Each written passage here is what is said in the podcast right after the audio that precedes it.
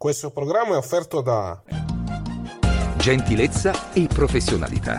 Il bar ideale per la tua pausa caffè. Un momento per assaporare un ottimo caffè napoletano. Bar E coffee break, signori!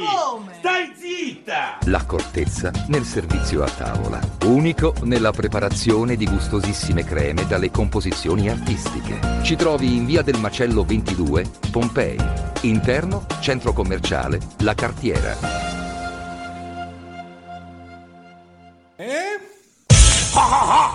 Ridere! Bello, bello! WineLivery.com Vini, birre drink a casa tua subito, consegna in 30 minuti alla temperatura ideale direttamente dal produttore così risparmi. WineLivery.com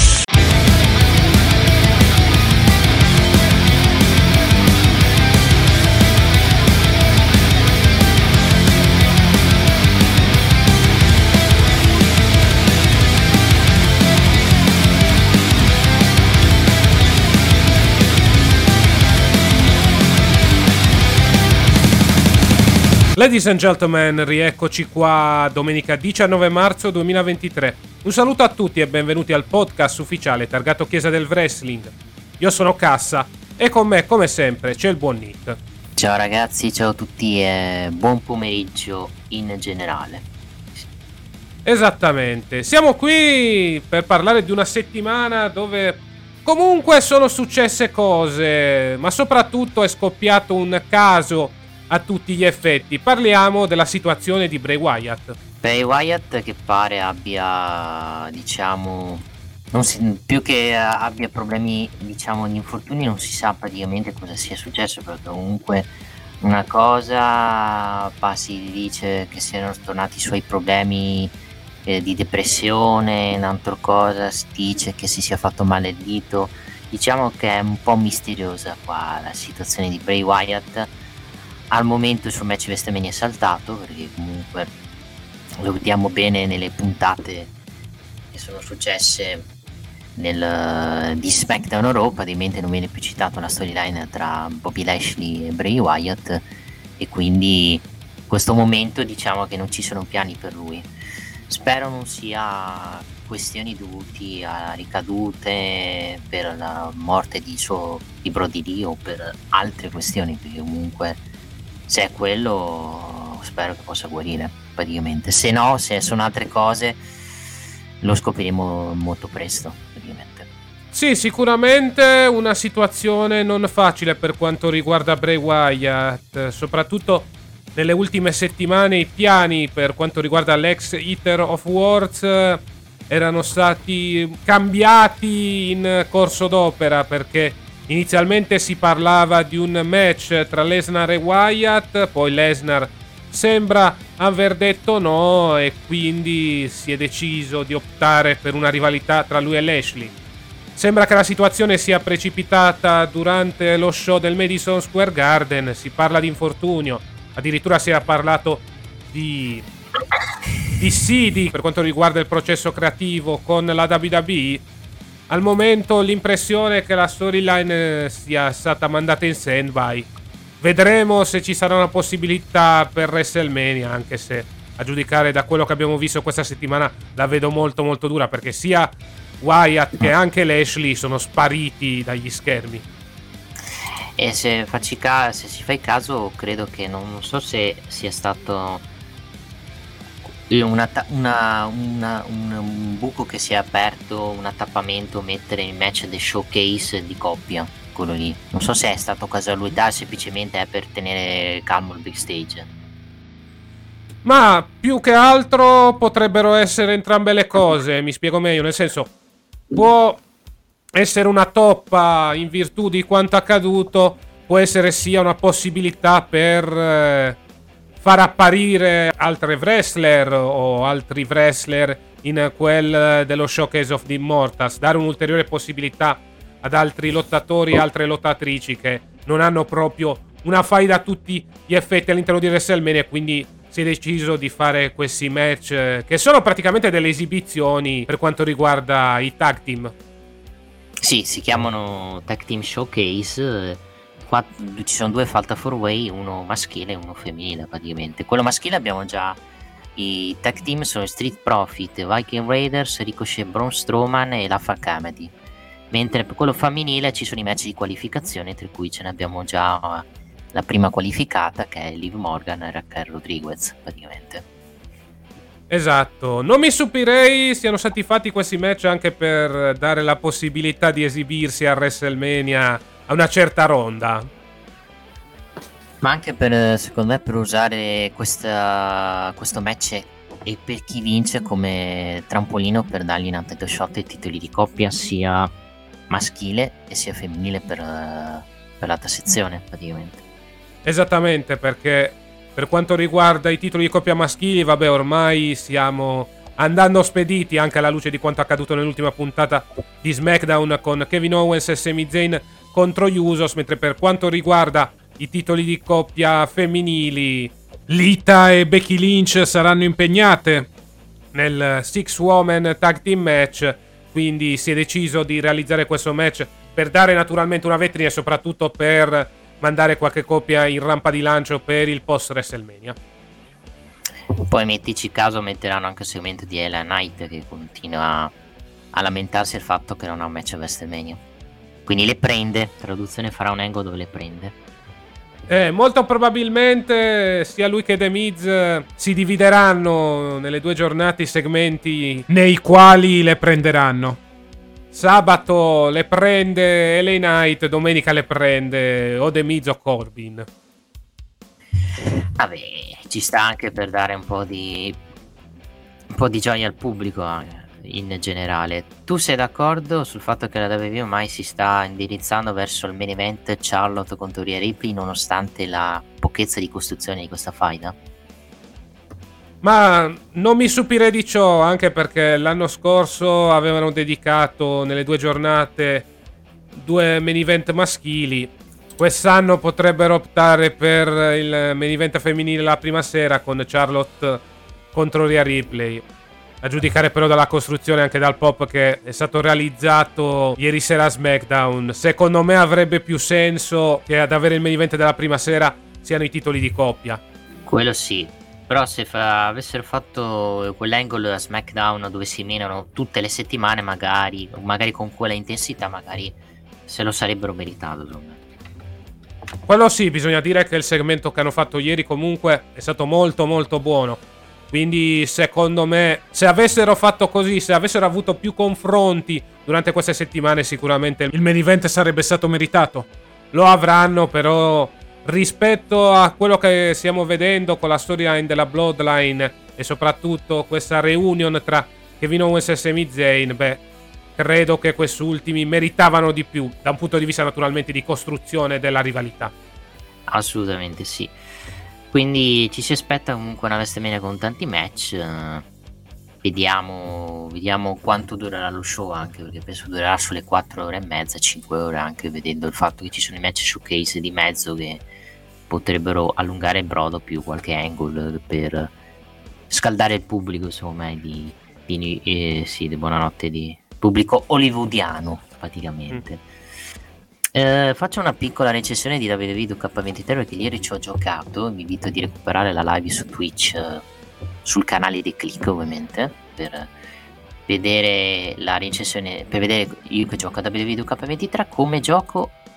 Ho visto un gioco molto migliorato. I tasti sono quelli dell'anno scorso, perché ovviamente cosa potevi cambiare l'anno scorso con, con i tasti? Hanno solo cambiato secondo me il sistema di schieramento, anche se semplicemente adesso puoi anche eh, rimettere quello vecchio, quello dove PG PG PG, praticamente. Hanno messo quello di a, a, quello che mettono quando devi evitare l'eliminazione della Royal Rumble nel sistema di schienamento. Che però fortunatamente nelle opzioni può cambiarlo perché sennò sarebbe diventato abbastanza un problema per chi è abituato alla, alla vecchia gestione soprattutto. In generale ho trovato un gioco molto buono eh, hanno rinnovato molto la showcase dove, con John Cena che è molto divertente io già ho fatto un prim- primo test con la showcase di Cena la narrazione è molto, molto bella da parte di John Cena che ti spiega anche i motivi delle sue sconfitte che, che hanno portato poi a, a farlo, a fargli, a farlo diventare un, un wrestler di successo. Ovviamente dalle mie sconfitte, io da queste sconfitte non mi sono arreso e mi sono rialzato praticamente. E que- ha dato anche una giusta spiegazione praticamente a, in generale. Hanno migliorato molto anche la, la questione delle sediate alla, alla, testa con il boot mashing, cioè un sistema di controllo eh, abbastanza trasformato che serve soprattutto uh, per i, bar- i, ribaltamenti riguardanti quando tu dai una sediata e la sedia poi ti va all'indietro come su- succedeva nel vecchio gioco. Poi c'è anche la uh, possibilità di schivare e parare uh, i- i- le sediate. Io devo, miglior- io devo, migliorare perché sono ancora un po' scarsino in, quello, in, in tutto. E la grafica comunque anche da PS4 ti dico casta non vedo questa leggera differenza con, con la PS5. Tu la PS5 sarà 1080, con la PS4 è 720, ma comunque la differenza non è che si vede tanta. Ho visto miglioramenti nelle facce, soprattutto anche quella di, Be- di Bailey. Se guardi la linea che ho fatto, Bailey è fatta molto meglio rispetto all'anno scorso. E il sistema di capelli, va bene, è molto difficile farlo. Sono ancora, ancora in fase di di lavorazione con i sistemi di capelli, cioè se voglio dire l'unico problema. Per il resto hanno molte arene, molte modalità. Vediamo, devo ancora giocare alla My Rise, quella ci giocheremo quando avremo tempo, comunque è un buon gioco, io ho dato un 7,5 come recensione, non so quanto avevo dato a WWE 2K22, forse ho dato 7, c'è un grosso miglioramento rispetto all'anno scorso a livello di grafica, a livello soprattutto anche di modalità di facce dei, dei lottatori. Pian piano, diciamo, dopo i disastri della 20, sto vedendo un, un grosso status alto da parte di questo gioco, segno, segno che la batosta del, del disastro del, di WWE K20 diciamo, aperto gli occhi agli sviluppatori soprattutto ad ascoltare il pubblico anche quando ci sono diciamo, dei bug e dei problemi che che ci sono nel gioco. Ad esempio il bug che c'era praticamente, più che un bug era riguardante il fatto che nella um, My Rise mancavano i titoli di coppia e poi li avevano messi e anche il fatto e, a, e altre cose soprattutto che hanno messo nel gioco. Tra cui anche l'aggiornamento di Semi Zayn e Cody Rhodes che adesso c'è pure nella team nella jukebox del gioco. Sì esattamente. L'impressione anche a giudicare dalla tua recensione è che comunque il gioco abbia mantenuto il, il sistema base ecco, del 2K22 ci sono state delle piccole migliorie, quelle migliorie che erano state suggerite dai fan e che almeno all'interno di questo gioco sembrano essere state implementate. Assolutamente, sì, sono state assolutamente implementate e ti dico, eh, io ci ho giocato 2 ore 47 e non finivo di smettere del gioco, poi ovviamente devo non potevo fare match continuamente visto che poi per il nostro canale devo portare la showcase e devo discutere con te se fa la speeding run oppure come ha fatto Max oppure no perché sono tanti vabbè decidi tu per me non c'è alcun problema alla fine il gioco è tuo quindi decidi tu per me non c'è alcunissimo problema sì, io vabbè, devo solo scegliere il giorno giusto anche perché questa settimana siamo anche fortunati visto che non ci sarà calcio, no? cioè la pausa delle nazionali si potrebbe fare esatto. teoricamente. Per la nazionale quando gioca la nazionale? Allora, l'Italia sicuro gioca domenica prossima, sicuro secondo mm-hmm. me. Devo Quello andare a vedere un po' quando gioca. Credo che giochi o mercoledì o giovedì. Vado a controllare. Con l'Inghilterra, sicuramente con l'Inghilterra. La giovedì, giovedì, giovedì e domenica giocano. Sì, giovedì a Napoli con l'Inghilterra perché hanno fatto pubblicità di questa partita col fatto che possono arrivare i tifosi inglesi a far casino. E poi a Malta. Esatto. Domenica. Ma mazza che partite di merda. Per le qualificazioni europee Germania 2024. C'è già eh un sì. europeo prossimo anno. Che bello. Tra l'altro convocazioni abbastanza particolari come questo giovane argentino, italo-argentino, Retegui, che è stato convocato. Vedremo. Sì, assolutamente sì. Non hanno convocato Fagioli, non hanno convocato, mi sembra, anche Miretti. Ma Miretti pare che sia infortunato, quindi per quello non l'ha convocato. Fagioli è un po' uno scandalo che non l'abbia convocato. Però per noi Juventivi va bene che non lo abbiano convocato. Ma è meglio se non eh, fanno le convocazioni specialmente durante le partite per le qualificazioni, perché poi ci sono dei campacci come in Lettonia o da altre parti rischi di trovarti il giocatore non solo stanco ma anche infortunato. Sì, assolutamente sì.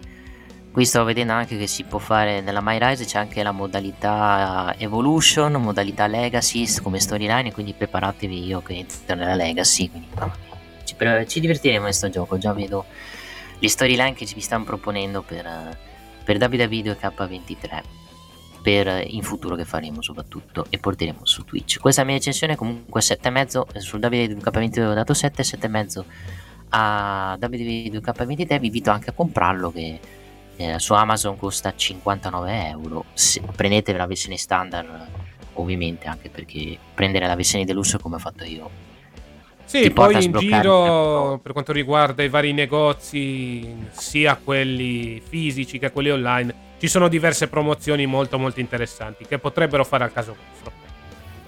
Sì, su Amazon adesso sto vedendo, lo vendono a 59 euro, su Steam credo abbiano anche fatto uno sconto per, la, per il PC anche, per il PC anche questo gioco, quindi chi vuole prenderselo soprattutto uh, per console, ma viene venuto anche per per, anche per il PC praticamente. Già dall'anno scorso l'avevano fatto con, con praticamente WWE 2K22 quindi per chi diciamo non ama soprattutto non ama le console lo prenda dal PC e si diverta praticamente.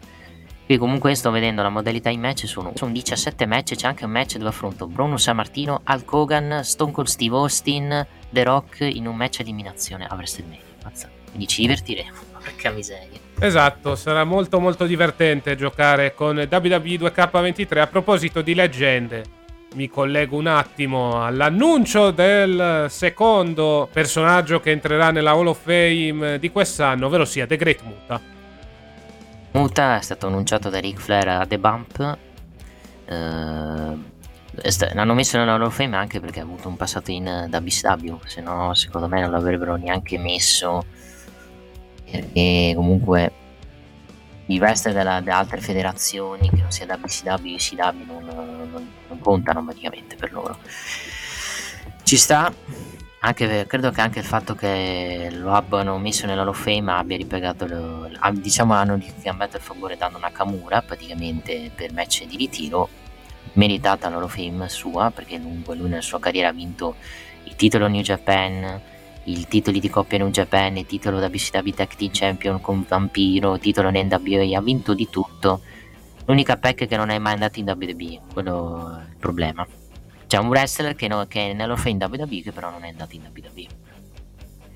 Sì, più che altro perché i rapporti tra il Giappone e la WWE non sono mai stati così tanto buoni da portare wrestler all'epoca della New Japan o delle altre federazioni alla corte di Vince McMahon. Solo alcuni casi rari, vedi Asuka, vedi per esempio Akushi, che era un wrestler che aveva militato nella loro WWE all'incirca nel 95-96. A parte questi nomi, poi gli altri sono nomi di basso rango, con tutto il rispetto, cioè Funaki all'epoca non era so grande nome in Giappone. Takami Chinoku, ecco, poteva essere un grande nome ha fatto il suo synth, però niente di che da quel punto di vista.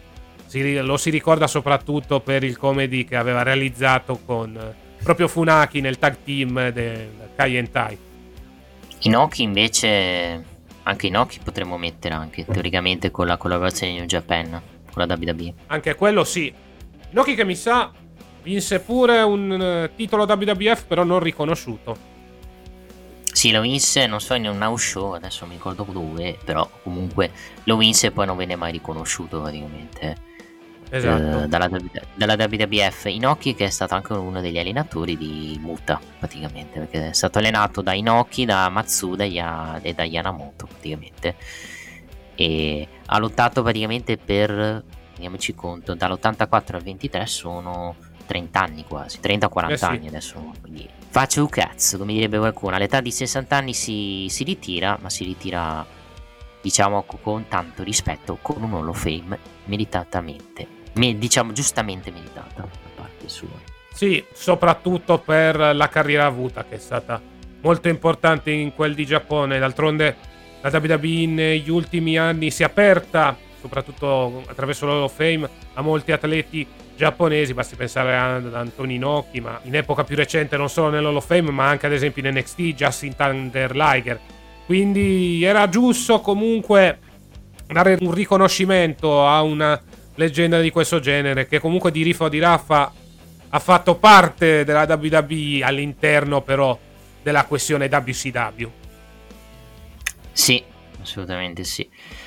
Comunque, Great Muga sarà introdotto venerdì 31 nell'Hall Fame che ci sarà sul WWE Network, eh, introdotto da Ric Flair, mentre Rey Mysterio sarà introdotto da Conan, da Conan praticamente.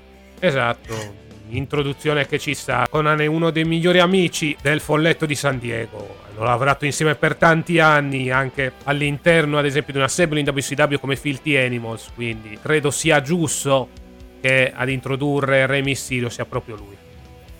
Sì, Comunque, vabbè, abbiamo detto un po' tutto sulle notizie, a meno che non ce ne siano altre, direi di analizzare un po' gli show adesso.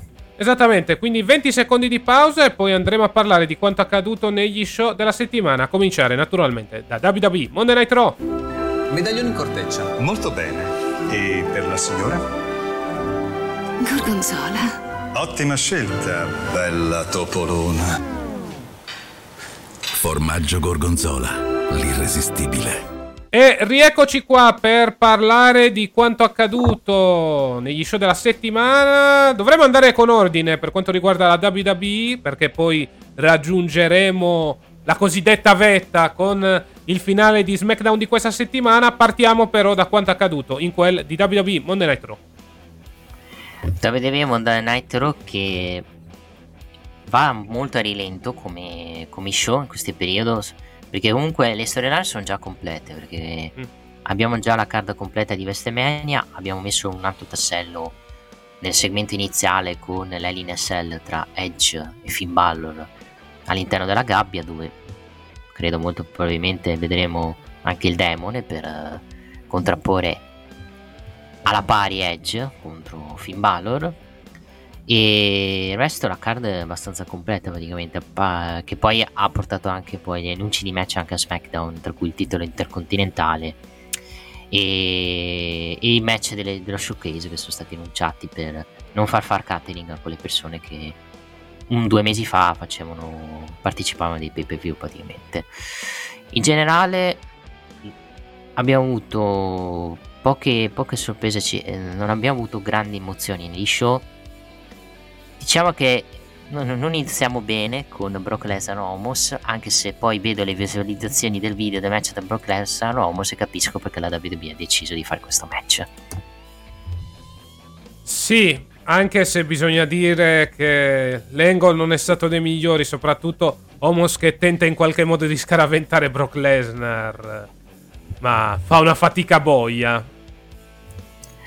Ma la domanda che mi chiedo, ma perché under- gente come Undertaker, gente come Angle dicono che Homos è il futuro Homos, uh, nel senso ne parlano bene, sapendo che è un bidonazzo sul ring? Perché credo che dal punto di vista dell'allenamento sta facendo miglioramenti, o meglio, forse loro l'hanno visto mentre si allenava e avranno detto ok, piano piano sta migliorando, però a giudicare da quello che stiamo vedendo nelle ultime settimane, specialmente quello che abbiamo visto durante il segmento di Raw. Sì. Non ci sono ancora questi grandissimi miglioramenti, cioè non ci sono cioè noi non vediamo quei miglioramenti che le altre persone a giudicare da quello che stanno affermando stanno vedendo. Boh, so, non so neanche io cosa, cosa vedo un Undertaker, cosa vedo Kurt Angle, che ne parlano continuamente bene come il futuro, l'uomo questo, l'uomo quell'altro. Io continuo a dire che comunque ha molti problemi su Ling, cioè, va lento come più che mai, cioè, a livelli di Great Khali. E per il match Brock Lesnar non prevedo un match lungo, nel senso che sarà un match che durerà su 2-3 minuti, ci, ci, sarà Brock Lesnar che tenterà in tutti i modi prima di fare l'F5 il primo tentativo non ce la farà il secondo non ce la farà alla fine la farà e, e alla fine vince anche perché sinceramente non ce le vedo Brock Lesnar giocare ad Omos che un due o tre mesi fa non sapevo neanche cosa volevano fargli fare praticamente nel futuro praticamente. Quindi, eh, quindi non, non ho una buona prospettiva di questo match. Ho timore che vengano a merda. Se dura poco posso anche digerirlo però diciamo come costruzione di faida capisco poi perché il pubblico eh, abbia scelto di fare Brock Lesnar contro Omos perché comunque vedi il pubblico come ha reagito ha fatto This awesome praticamente anche perché un match tra un bestione e uno alto un metro uno alto quasi due metri piace al pubblico sì, quello sì, alla fine sono due giganti che si menano tra di loro. Questa roba piace soprattutto al pubblico occasionale. Quindi vedremo. Sicuramente al grande pubblico, quello occasionale, quello che segue qualche volta, piacerà questo incontro. Al pubblico più hardcore, più smaliziato, questo match è già una tragedia. Ecco. Sì, è un match che sinceramente credo che... Poi per il pubblico si prenderà una birra, andrà bene, classica match Paolo accesso, però i match in laser sono sempre comunque match anche che se affronti, eh, che ne so, anche un, uno, un jobber al pubblico interessano anche per vedere Lesnar menare. Esattamente, quindi vedremo cosa succederà per questo incontro e soprattutto per questa costruzione di questa rivalità tra Brock Lesnar e Homos. Brock nel frattempo si è aperto con un primo match, un tag team match tra il Judgment Day e Johnny Gargano e Dexter Loomis, vittoria da parte degli Hill. Anche perché se, fai, se le fai perdere in vista di WrestleMania, diciamo, non è che ci fanno non è che ci fanno una grossa figura il Judgment Day. Quindi ci sta che abbiano vinto sporco contro la coppia Gargano Loomis, quantomeno hanno fatto anche una cosa, secondo migliore, ovvero non far pinare Gargano, visto che Gargano a stand deliver al match con Grayson Waller, quindi devi farlo arrivare forte praticamente. Sì, si è cercato di proteggere il più possibile Gargano in vista poi di stand and deliver. Sì, di stand and deliver anche perché penso vinca, dopo il segmento di NST penso vinca, dopo il pestaggio che si è preso in casa sua e soprattutto anche per rilanciarlo poi post WrestleMania per uh, mid carding soprattutto. Uno come Johnny Gargano che serve tantissimo quando Austin Theory penso mi manterrà la cintura contro Sina praticamente uh, sempre di Raw abbiamo avuto poi Chad Gable che cerca Otis per capire dove sia finito Miz sì, Gable chiede informazioni, Miz consiglia a lui di utilizzare i volantini, sullo sfondo c'è l'attacco del damage control nei confronti di Trish Stratus. Poi subito dopo c'è l'incontro tra Cody Rhodes e Le Knight, buon incontro, vinto naturalmente dal number one contender per il titolo indiscusso universale a WrestleMania. Quella cosa che mi sta piacendo di Cody comunque che fa delle cosiddette open challenge senza niente in palo contro avversari comunque che sono inferiori a lui a livello di storyline e ho trovato un match molto discreto anche perché si conoscono, si erano già affrontati in NWA, si erano affrontati anche magari in qualche, in qualche house show e, e hanno fatto sicuramente una buona contesa, non, non a livelli che Cody aveva fatto con Chad Gable una scorsa settimana, non so se la scorsa o due settimane fa, però hanno fatto un buon lottato di 8-9 minuti, dando secondo me un grosso anche interesse al pubblico, perché comunque Cody Rhodes, il Cody Rhodes che sto vedendo a livello 8 sta migliorando di giorno in giorno praticamente anche con la col suo stunner al volo dalla terza corda che, ogni volta che la fa diciamo che pubblico reagisce sempre bene, nel senso perché è una mossa non talmente to- difficile che se fai appena un errore rischi di farti male praticamente. Ed è stata fatta anche bene su Ella Knight soprattutto, immagino quando la farà poi su Roman Reigns nel main event di WrestleMania. Però la contesa è stata me, molto buona, ha vinto Cody e, e con questi match li continua, lo continuano a levare comunque come un avversario molto pericoloso per Roman Reigns e, e molto ovviamente sarà anche l'avversario che lo batterà Roman Reigns praticamente. Sì esattamente. Dei buonissimi match per Cody Rhodes che comunque sta riprendendo anche confidenza con il quadrato dopo il suo infortunio. Sta realizzando match molto interessanti sia settimana scorsa con Gable anche questa settimana con LA Knight. Segno che comunque Rhodes sembra essere in forma in vista del main event di WrestleMania sperando non ci siano problemi dell'ultimo minuto come è successo ad Elina Sella anche perché ok Elina Sella ma avere problemi a poche ore da WrestleMania non sarebbe il caso ecco. Vabbè, lì è stato un sovraccarico dell'allenamento praticamente che con, con, la panca piana che l'ha portato poi a strapparsi il muscolo. Quindi vi avviso a chi deve andare in palestra non esagerate con la panca perché sennò vi fate male come Cody praticamente. Quindi... Esattamente. Eh, Swell Knight hanno piani secondo te, visto che comunque le continuano a proporre negli show, ok che perde, secondo te dopo WrestleMania faranno qualcosa con lui, visto che comunque è over col pubblico e ha comunque una reazione quando entra? Più che altro l'impressione che abbia lo stesso ruolo, seppur in tono minore, di Rollins l'anno scorso, cioè sta andando letteralmente alla ricerca di un match per WrestleMania o di un qualcosa da fare nello showcase of the Immortals. Quindi prepariamoci a qualcosa con coinvolto LA Knight, molto probabilmente qualcuno dal Texas. Sì, quindi prepariamoci alla sua umiliazione dove era pestato e poi si spera che possa rimediare con lui dopo WrestleMania. Vediamo se magari poi, vedendo che ci sono di mezzo il King of the Ring, il Money the Bank per il periodo estivo, magari uno di questi due tornei potrebbero darlo a lui. Può essere un'ipotesi. Sì magari sarebbe più da Money the Bank le Night che da King of the Ring, con tutto rispetto. Sì, vabbè, funzionerebbe più con la valigetta rispetto al King of the Ring dove rischia di beccarsi la gimmick trash.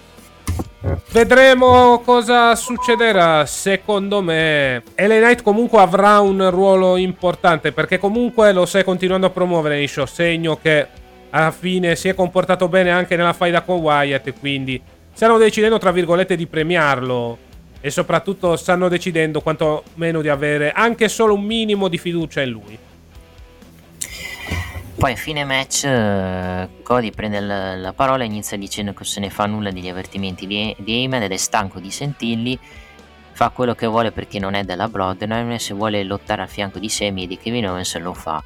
Heyman gli ha consigliato di non rendere la cosa un fatto personale ma è ridicola. È personale fino da WrestleMania 21 da quando ha cominciato da quando ha cominciato è personale quando indossa il suo vestito che è la sua armatura perché vuole essere qualcuno lui riconosce Reigns ma Reigns ora deve riconoscere lui da quando è tornato è stato tutto perfetto ma è un principe senza corona e senza titolo il 2 aprile quindi ti fa lo spoiler che sarà il main della seconda notte quando il sole tramonterà su Orido tramonterà anche sul regno generazionale di Reigns non per la gente della sua famiglia, ma per tutti quelli che lo seguono. Non si può più aspettare. Sarà il primo uh, Rhodes a poter dire di essere l'Undisputed Universal Champions. Un po' promo confusissimo, però comunque eh, ha dato molto significato, nel senso che si è un po' rotto le palle di Polema nei suoi avvertimenti sui soliti promo, vuole arrivare ai fatti, soprattutto andando contro la Bloodline, anche perché adesso Cody Rhodes si è inserito nella, nella storyline non solo di Reigns ma anche della Bloodline in generale per aiutare Sami Zayn e Kevin Owens in questa battaglia praticamente.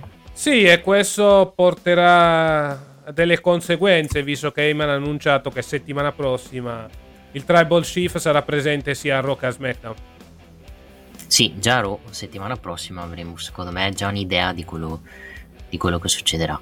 Uh, Byron Sesto chiede a Rollins della settimana precedente, Rollins ride come un idiota e dice che Logan si è comportato come se avesse vinto alla lotteria, in effetti è così, ha centrato il colpo della vita ma non, ma non succederà, se c'è qualcosa di vero è che non si può tenere Rollins a terra. Miz spunt, eh, compare e dice a Rollins che, che, è un giro di parole per nascondere che è geloso di Logan Paul ed è scottato dall'essere stato messo a capo con un pugno e ha delle informazioni privilegiate. La prossima settimana per la Johnny anche di casta ci sarà il show di, di, Logan Paul, di cui ospite sarà The Miz. Arriva Corbin che dice a Miz che la sua agenda è libera e gli chiede di fare da co-host. Miz risponde che può ottenere parecchio ma non così tanto da rendere rilevante Corbin. Corbin allora dice che grazie al suo passato da pugile può dare dei consigli a Rollins. Questo replica che preferirebbe prendere lezioni di boss da sua figlia. Corbin allora sfida Rollins match per, per stasera con Rollins che accetta praticamente. Quindi diciamo che Corby sta cer- un po' come il Ellen Knight sta cercando in tutte le maniere di inserirsi a WrestleMania anche eh, da fare cost del The Miz ma non ci sta riuscendo sfortunatamente sì esatto più che altro Corbin le sta provando tutte per rendersi quantomeno rilevante ma al momento fa molta molta fatica come vedremo poi nell'incontro tra Rollins e Corbin, dove il visionario avrà letteralmente vita facile. Parliamo di gente distrutta. Elias che viene mazzulato da Bronson Reed, casta. Qui Tutto Wrestling dice match assento più lungo del riassunto YouTube, eh, giusto per far capire la situazione. Però continua la costruzione di questo Bronson Reed. Ecco, io non lo vedrei male contro Lashley. Se me faranno fare il match da Lashley, perché qui veramente non se ne sta parlando più del suo, del suo match da, da, Esatto. da ormai da tante settimane. Ricordiamo com'è nata la del match con eh, Elias che ha chiesto a Rick Books di dire di a quella persona di affrontarmi con eh, Books che poi ha preso a parola a lettera quello che ha detto Elias ed è, sta- e ha- ed è Elias che si è beccata la sfida di Bronson Reed e non eh, Books. Rendiamoci conto come come è nato il match praticamente. E poi c'è Kelly, Kelly nel backstage in attesa del, delle condizioni di status. Arriva Gable che continua a chiedere informazioni su Otis con volantini con Lita e Becky che arrivano e li buttano via i volantini e vanno, nel, spoia, vanno soprattutto nella, nelle zone infortunistica per vedere come sta Trish Stratus. Poi arriva Katy Kelly, ritorno Kelly, vediamo Kevin Owens che chiede come mai abbia rifiutato l'alleanza con Zayn. Owens dice che ha pregato tante volte Zayn di rinsavire e non l'ha fatto vista anche la loro storia non è difficile da capire. Rhodes può aiutare Zayn se vuole, ma lui non ha bisogno di aiuto di nessuno. Comunque farebbe meglio concentrarsi per WrestleMania, visto che non vuole aiuto e nel match contro Solo Sikoa, quindi fatti i cavoli tuoi, traduzione del main event. Eh, vediamo quando poi c'è un recap di Austin Theory con Sina, con Austin Theory che poi ha un uh, screzzo con Angelo Dawkins e Moteforce che lo prendono in giro, che Theory praticamente che Diciamo, dice a Ford che sarà disoccupato nel giro di un paio di mesi visto che non ha un match da WrestleMania e non ha soprattutto un'importanza. E allora questo porta soprattutto anche pic- piccoli accenni a dire chi è importante de- degli Street Profit con eh, il primo che questa sfida sembra portare a un match con Ford ma a proporsi è, Doc- è Dawkins per il match stasera quindi il primo match è Austin Theory contro Angelo Dawkins che parliamone proprio adesso buona come contesa vince pulito Austin Theory con, con la ETD e poi Austin Theory prende in giro la mossa di Giosina con la STF su Angelo Dawkins con Forte che va a salvare il compagno praticamente Esatto, continua questa storyline di Theory che cerca di provocare Sina utilizzando pure la STF. Abbiamo avuto anche questo attacco ai danni di Angelo Dawkins con Montez Ford che è dovuto intervenire in fretta e furia per salvare il proprio compagno. Alla fine questo serve per far risaltare ancora di più lo status da heel di Theory in vista poi dell'incontro contro Sina allo Showcase of the Immortals. anche, hanno, ah, dico, hanno messo anche i primi cenni anche di possibile split tra gli Steve Profit nel senso stanno secondo me costruendo piano piano anche la separazione di Steve Profits cercando di pushare Montesfort per il futuro Anche se ti dico, io li preferirei il entrambi, cioè entrano nell'art business, eh, nella nuova art business e buona lì. Sinceramente ho un po' di paura per la loro faida, perché ok, Montez Ford sta collezionando performance importanti su performance importanti, però Dawkins rischia letteralmente di finire nei nostri cazzi. Dawkins assolutamente sì Montesfort eh, per il suo carisma anche per l'attitudine che ha sul ring insomma può far strada potrebbe anche vedendo la corona che porta di solito quando entra sul ring potrebbe ring teoricamente Potrebbe, ripeti un attimo, Nick? vincere, vincere il King of the Ring dico Montefort visto che lui sai che porta la corona Sì, eh, sì. Montefort Eh, potrebbe essere potrebbe un'ipotesi. Sì, potrebbe usare questa cosa per fargli vincere il King of the Ring e Sì. iniziare a pushare. Praticamente. Eh, andiamo avanti praticamente. Poi abbiamo visto il polema anche spara zero su, che spara zero su, su Cody Rhodes. Eh, andiamo al prossimo match che ovviamente poi viene annunciato eh, Rey Mi- eh, andiamo più che al prossimo match andiamo al segmento parlato con Rey Mysterio che praticamente si celebra la sua proclamazione all'Hall of Fame dove lui definisce, ma questo però non lo definisce, lo fa, lo definisce un premio importante per la sua carriera, arriva Dominic che lo interrompe e dice che, la, che il padre ha meritato tutto ciò, ci ha messo anima e corpo, tutta, ci ha messo anima e corpo su tutta la sua vita, però ne sia valsa appena visto che l'ha fatto a sue spese. Ha scelto tutti questi estranei mettendoli davanti ai suoi figli, come, come ci si sente? E in onore anche sapere che Dom non ha avuto un padre per tutte le notti in cui era fuori a lottare? Non lo ha portato fuori quando è stato promosso come aveva promesso. Ha preferito WrestleMania. Gli ha promesso un'auto a 16 anni, ma mentre tutti avevano una Mercedes lui ha avuto una BMW. Lei è spaventato perché ora lui ha visto cos'è il padre, una pallida imitazione di un padre e di un uomo. Ray gli intema di rimangiarsela, Tom dice che gli lascerà godersi loro fame ma lo sfida a un incontro a WrestleMania. Lei dice che lo, che lo ripete ancora, non lo affronterà che ci creda o no gli vuole bene e gli vorrà sempre bene. L'incontro non ci sarà a WrestleMania. Dom lo prende in giro e dice che Mr. Hall of Fame sa solo scappare e non, fa, e non, e non, fa, non fare quello che sa fare. Ray se ne va e Dominic gli dice che l'unica cosa che gli ha insegnato è come non essere da grande. Praticamente. Quindi cioè, continua, questa cosa dell'Hall of Fame, questa cosa del fatto dell'Hall of Fame, secondo me porterà a far sì che Dominic uh, cede, arriverà la, diciamo Re Mysterio impazzirà nel senso ne avrà le palle piene alla fine accetterà la sfida. Penso durante l'Hall Fame durante la sua provocazione però io dico sprecare l'Hall Fame per un angle per, uno, per un segmento non so se la Davide vorrà farlo. Ma secondo me lo fanno prima sinceramente cioè Ok che ormai il leitmotiv di quest'ultima settimana è il re che cerca di rifiutare la sfida del figlio, però credo che già Anche settimana smet- prossima, o almeno spero, costruiranno qualcosa. Secondo me non costruiscono niente alla loro fame, arrivati a questo punto. Cioè, mm. Nella serie, nel senso, il match lo annunciano prima. No, però deve esserci qualcosa che, che porta Re Mysterio ad accettare che non può fare così accettare del botto, cioè deve esserci qualcosa che proprio gli importa l'istinto di dire sì accetto perché mi hai rotto le scapole. Eh, cioè... Qualcosa che lo possa provocare, ecco, cioè, non lo so, il figlio che tocca la madre o qualcosa del genere, però sarebbe di cattivo gusto, non, non saprei sinceramente. Cioè o tocca la madre o cerca deve qualcosa con la maschera praticamente che lo porta praticamente a, ad accettare per l'onore della maschera praticamente perché non vedo altre cose secondo me per far sì che accetti questa cosa. Poi più che altro di settimana in settimana io sono convinto a forza di questi segmenti che Dominic deve perdere il primo match. Perché comunque a forza di provocare il padre a forza di eh, vincere i segmenti ogni settimana poi non vorrei che poi porti a Dominica, cioè Dom, porterà, penso a Dominica a perdere il primo match per presunzione o per lezione o per altre cose secondo me.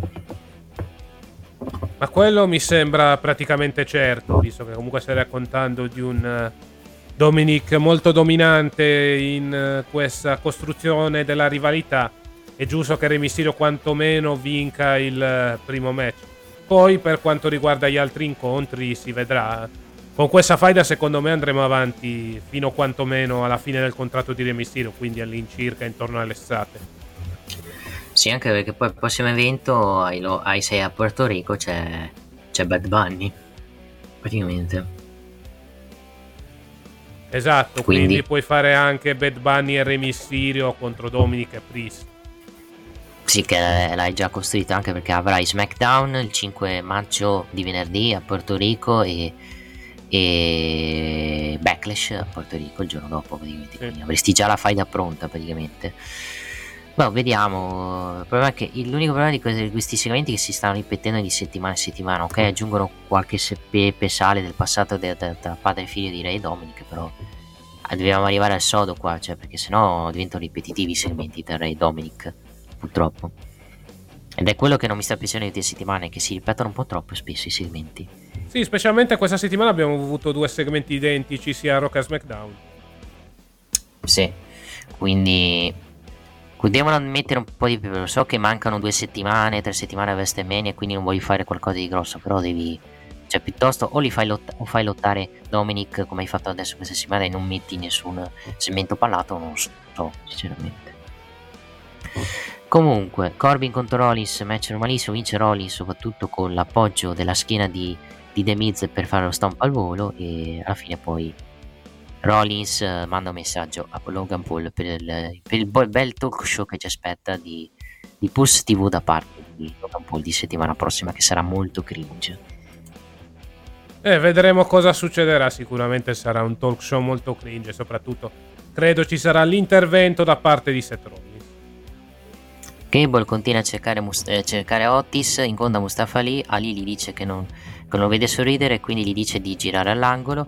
Cable lo zittisce lo, e, e, lo fa, trovando Otis impegnato in una sessione di foto con la Maximum Male Models.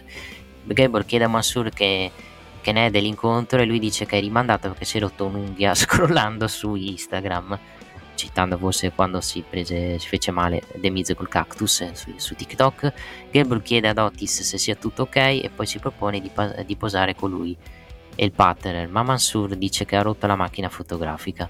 Ma Sindupi dice a Gable che è disgustoso e se ne vanno con Gable che dice che possa recuperare l'allenamento con Otis che però al richiamo della donna della Petra scappa. Diciamo che insegue la peda il signorino Otis perché quando la figa chiama lui risponde. Eh beh sì, Otis con questa nuova gimmick, tra l'altro una buona notizia potrebbe essere la run in singolo da parte di Chad Gable. Sì, è palese stanno li splitteranno la Family stanno per costruire Gable in singolo anche per dare un po' di mid carding e anche forse un po' di vittoria a Gable. Penso da face penso se non da face là stiamo lì praticamente anche per iniziare a dargli un po' di vittorie e dargli un po' di spazio visto che si è sacrificato molto per giocare ai nuovi, ai nuovi arrivati praticamente. Quindi servirebbe che venisse ripagato con un premio Gable magari un titolo degli Stati Uniti o qualcos'altro. No, però qui cast dobbiamo parlare dell'altra fight che sta suscitando molte discussioni. La, forse una delle fight costruite peggio peggio anche di Charlotte Ria Ripley ovvero Bianca Belair Asuka cioè dopo la vittoria di Bianca con Chelsea Green nonostante le differenze Carmela c'è il segmento di Asuka che se la ride perché gli ruba la cintura, cioè fa del, il segmento del, del no, la, è mia la cintura, no, è, no, è mia, no, te la do, non, non te la do, è mia, no, non te la do. Il classico segmento dove Asuka pende la cintura e balla come se nulla fosse praticamente. Bah, più che altro non ci sto capendo niente di questa storyline, cioè anche questo segmento ammoscia l'hype eh, per l'incontro. Cioè, veramente. C'ho hype al minimo per questa faida. Cioè, per carità, il match potrà essere buono, però la costruzione della rivalità proprio molto, molto me. Sì, cioè, l'hanno basato molto sulla questione Chelsea Green e Carmella, su questa, su questo sì, tag esatto, team, non, non su c'entrano una sega con tutta sta storia. Quindi è tornato Vince, ragazzi. È tornato, l'ho sempre detto, perché comunque questi segmenti sono più un po' dalla Vince, sinceramente. Più o Vabbè, meno. più che altro noto una certa difficoltà da parte del triplo, secondo me, a mio avviso, di buccare la divisione femminile. Più che bucarla, diciamo che secondo me non riesce a gestire più di una storyline, secondo me. Perché abbiamo visto, riesce a gestire bene la storia della Bloodline, la storyline di Gunther, poi vedi le storie femminili e, e a Ria Ripley invece di concentrarsi su Charlotte la concentri molto sulla questione Dominic e Re Mysterio cioè questi anche un po' distaccarti un po' da quella cosa anche perché sennò dai più importanza a quello che è al match con Charlotte praticamente.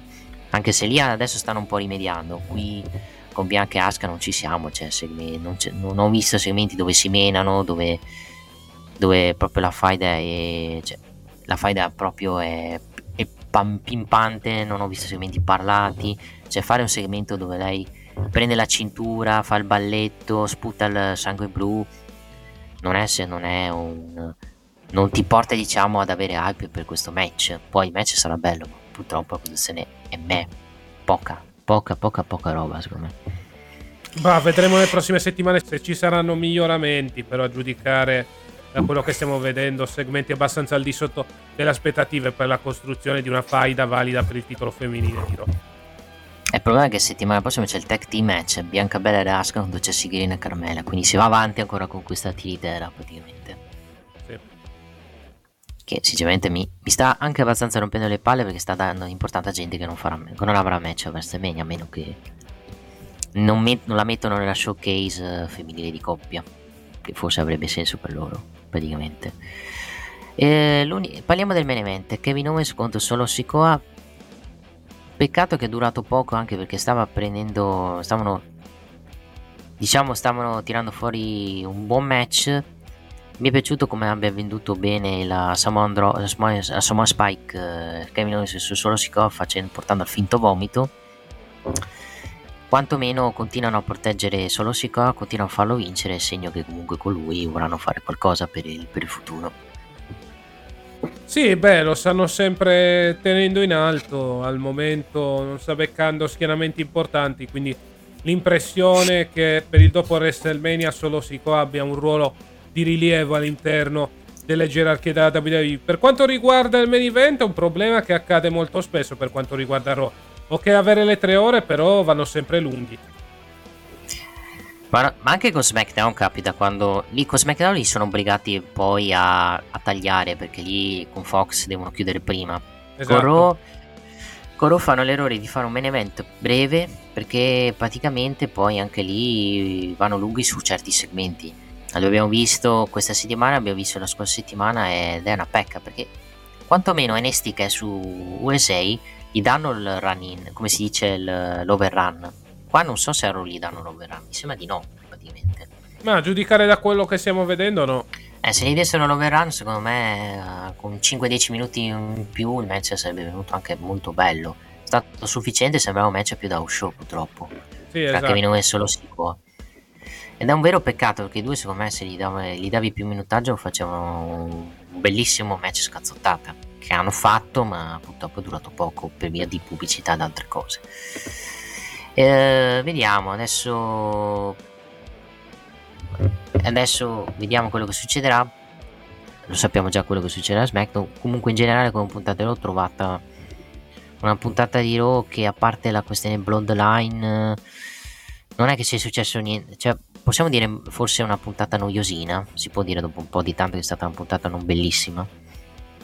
Ma più che altro una puntata che io ho visto in diretta, ammetto, non dico di essermi addormentato per carità, ma di essermi un po' annoiato, cioè non è successo niente di così particolare. C'è qualcosa di bellino, tipo il match di Cody Rhodes, ma per il resto poi non è successo niente di che. No, segno, io ripeto, è segno che quando hai già tutto pronto, già tutto costruito, quando hai già tutto costruito e già tutto pronto per WrestleMania poi non sai come tirare avanti poi nelle, prossime, nelle scorse settimane nelle prossime settimane degli show e questo esatto. succede praticamente con la WWE non succede solo quando sei in road to WrestleMania è successo anche quando avevi i PPV di transizioni mm. e questo ti porta a fare a, a degli show dove praticamente non sai come tirare avanti l'abbiamo visto con la questione titolo femminile abbiamo visto con Dominic Re Mysterio che continua ad andare avanti con questi tiritella papà ti devo, io ti voglio sfidare per farti male. No non voglio. Dai codardo. No non ti voglio.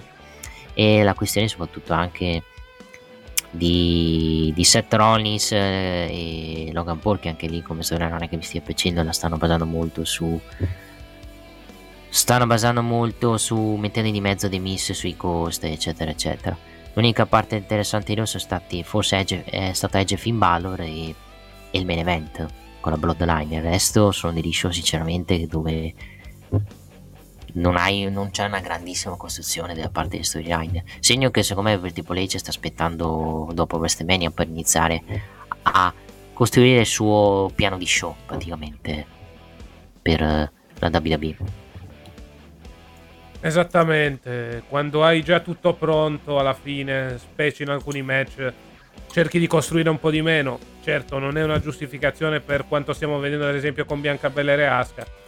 Però l'impressione è che ormai ci stiamo avvicinando sempre di più alla Showcase of the Immortals. Si cercano di costruire gli angle importanti, però intorno poi ci sono angle che fondamentalmente trascinano letteralmente le altre faide. Va bene, direi che abbiamo detto un po' tutto di questa puntata di Raw che è stata me una delle puntate forse più brutte delle ultime due o tre settimane, fu, perché anche perché non è successo chissà che a parte il seguimento iniziale, direi di passare ad NXT. Esattamente, 20 secondi di pausa e poi andremo a parlare di quanto accaduto nello show di sviluppo della federazione di Stanford. Parliamo naturalmente di WWE NXT. Gentilezza e professionalità. Il bar ideale per la tua pausa caffè. Un momento per assaporare un ottimo caffè napoletano. Bar E coffee break, signori! Stai zitta! L'accortezza nel servizio a tavola. Unico nella preparazione di gustosissime creme dalle composizioni artistiche. Ci trovi in via del Macello 22, Pompei. Interno, centro commerciale, La Cartiera. E rieccoci qua per parlare di quanto accaduto ad NXT, ma soprattutto dobbiamo parlare della situazione di Roxanne Perez. Rosan Perez che non si è capito bene, pare non, non si, perché comunque il dottore dice che lei, che lei non sta bene, quindi non sanno le sue condizioni mediche ne- e non sanno quando tornerà. Traduzione è un work perché da, da quello che ho letto poi nelle notizie pare che stia bene e si sia tornato ad allenare. Cosa- la mia domanda è il fatto che adesso abbiamo stiano facendo questo torneo per l'Eder Match. La domanda è, secondo te alla fine la- ce ce la mettono dentro Rosen Perez nel match? Allora, ci sono due opzioni. O mettono dentro Roxanne Perez nel match, oppure è anche un modo per lasciarla fuori dalle scene per un bel po' e farle un repackaging. Mi spiego meglio, non eh, naturalmente un cambio di gimmick vero e proprio, però un'evoluzione del personaggio. Spesso e volentieri nelle ultime settimane vedevamo una Roxanne Perez felice di essere lì e che rispettava l'avversario. Ecco, non mi stupirei nelle prossime settimane ci fosse un ritorno di Roxanne Perez, però in versione un po' più cazzuta, ecco. Oh, non lo so, sinceramente. Io credo che magari qualcosa ha avuto, poi alla fine non era niente. Ce la ritroviamo magari nel match, o magari la useranno per. Magari con lei che non sta al massimo fa il match e usi questa cosa per questo ladder match per proteggerla e fargli perdere il titolo dandolo a Tiffany Stratton. Potresti anche far così. Può essere Secondo me. un'ipotesi, evidentemente potrebbero aver visto una Roxanne Perez più brava come inseguitrice che come campionessa. Sì, può essere così, anche per magari dargli la vittoria del titolo in una maniera con un pubblico più presente rispetto magari, magari in un evento più importante rispetto a una puntata di NXT a caso, perché la signora Mandy Rose ha pensato di fare posare in, in, in siti Osè per, senza il consenso della WWE.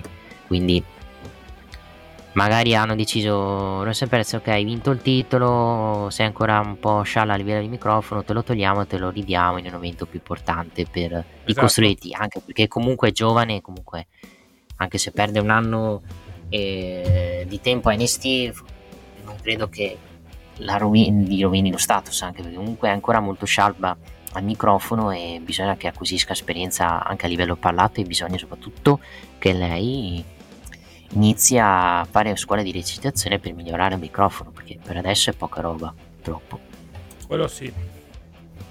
quello assolutamente sì comunque tornando allo show di NST si parte con Johnny Gargano che praticamente prende che prende il microfono salutando il pubblico NST dicendo che non è conclusa la rivalità con Grace Waller che gli ha impedito di scrivere il capitolo finale di, eh, in que- nello show di NST. In 15 mesi Waller non ha saputo capitalizzare sul momentum avuto per averlo messo fuori gioco, nonostante sia a Raw, NST sarà sempre la cosa eh, la casa sua e quindi è tornato per pareggiare i conti con l'australiano. Poi Vic Soldier gli fa vedere dal cellulare durante la diretta Instagram di, di Grayson Waller che Grayson Waller è vicino a casa di Gargano, con Gargano che poi va via dall'arena per andare a cercare Grayson Waller praticamente. Quindi beh, l'ha scoperto tramite Instagram, se no non sapeva neanche che era, era in macchina praticamente. Sì, praticamente un Grayson Waller che attraverso il Ok. suo telefono fa vedere di essere nelle vicinanze della dimora di Johnny Gargano. Johnny Gargano naturalmente scappa immediatamente verso casa, visto che comunque vuole proteggere i suoi familiari. Uno stalker praticamente, stalker Gargano. Sì, bisogna dire che Eh. comunque questa faida è molto molto intensa e adesso anche con quanto accaduto questa settimana sta diventando molto molto personale. Ma parliamo di Wesley che praticamente ogni volta che ha un Open Challenge ha 8000 avversari che si menano, praticamente neanche fosse il titolo 24-7 che poi porterà poi a, a, a sospendere il match che aveva con a sospendere il match che aveva in programma con lui che praticamente si rompe le palle praticamente che 20 avversari si menano per cercare di andare contro di lui con poi che va, con, poi che va da Shawn Michaels dicendo io mi sono rotto le scatole di questo casino voglio un match importante per Stand Deliver con Shawn Michaels che dice riposati che sei già stanco cioè, ti sei già fatto il mazzo eccetera eccetera. Con Wesley ovviamente che non gli frega niente alla fine viene sancito un match per Stand Deliver un match a 5 addirittura con quattro avversari che verranno determinati nelle prossime settimane. Esattamente. Wesley che ha divertito molto con la questione della Open Challenge nelle ultime settimane. Ha cercato di offrire una possibilità anche questa settimana, poi è successo un marasma senza precedenti. Alla fine Wesley è andato a bussare alla porta del capoccia del brand di sviluppo, ovvero sia Shawn Michaels. Eh, Shawn Michaels gli ha detto: Senti, non è che puoi difendere il titolo ogni settimana, rischi anche per il tuo fisico da questo punto di vista. Mi permetto di risentire, visto che Sina non si faceva problemi ogni settimana con la Open Challenge. Però alla fine si è deciso per questo 5-way titolato per NXT Send and Deliver, dove sarà lo stesso lì a scegliere gli avversari. Ecco, io non mi stupirei se scegliesse tipo un Fraser o un Axiom. Sì, anche un Dragon Lee potremmo metterci. Esatto. C'è un Dragon Lee con altre, altre persone praticamente per rendere interessante le, le, il match. Poi lì lo potresti anche fargli perdere il titolo, visto che se batte vince anche questo match a 5 non ha più nessuno praticamente. Esatto.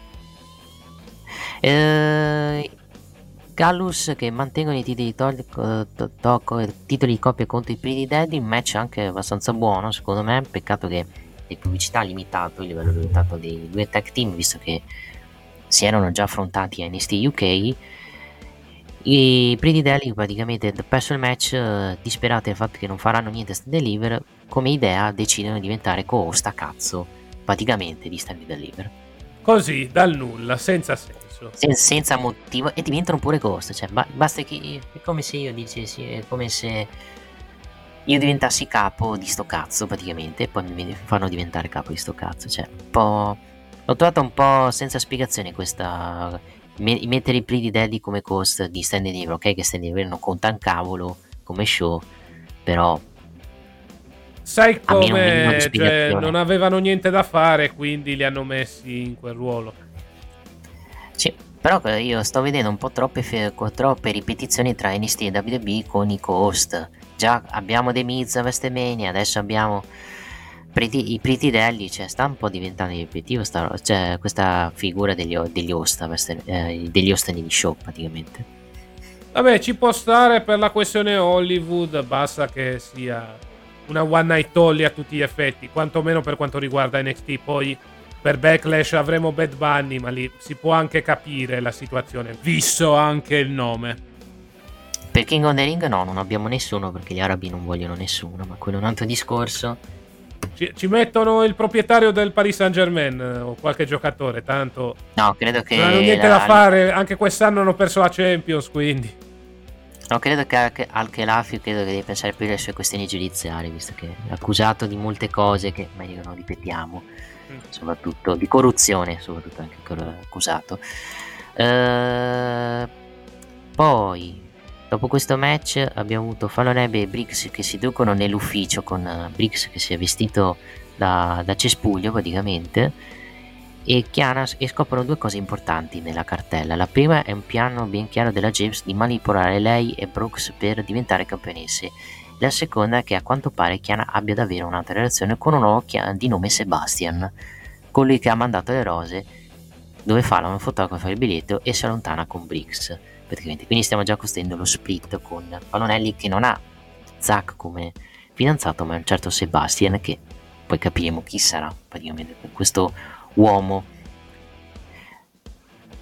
Poi, Esatto, vedremo cosa succederà. Certo è che stanno iniziando i primi dissensi. Io non mi stupirei se la Stand and Deliver, la LA e Kiana James eh, perdessero i titoli. Sì, ma è palese che perdono anche perché già Alba, adesso ne parliamo tra poco, comunque qui c'è nel report. Sean ci aggiorna via Twitter sulle condizioni del SER, nonostante la ragazza sia stabile, le sue condizioni di salute necessitano di ulteriori controlli e con Stand and Deliver alle porte lui si trova nello speciale situazione di dover pubblicizzare un match per la cintura. Questo partiranno nel match di qualificazione che andranno a formare un ladder match per titolo finire allo speciale event con o senza campionessa. Quindi non è stata resa vacante il titolo da quello che ho capito. Praticamente, nel senso, Rosen Perez sta bene, ma non siamo sicuri che se li facciamo partecipare al match. Intanto facciamo il match di qualificazione del ladder match e poi vediamo se c'è. Segno che userà Rosen Perez che sta bene, che sta bene tra virgolette. E non vorrei che facessero l'angle nel ladder match dove Rosen Perez sviene nel momento che deve scalare il- il- la scala praticamente. Lo hanno già fatto in passato, o meglio, lo fece il vecchio in passato nel 2001 circa con la situazione di China in quella della Royal Rumble nel match contro Ivory. Vedremo se Shawn Michaels si ispirerà a ciò oppure la Perez perderà cintura senza però svenimenti o altri problemi di varia natura.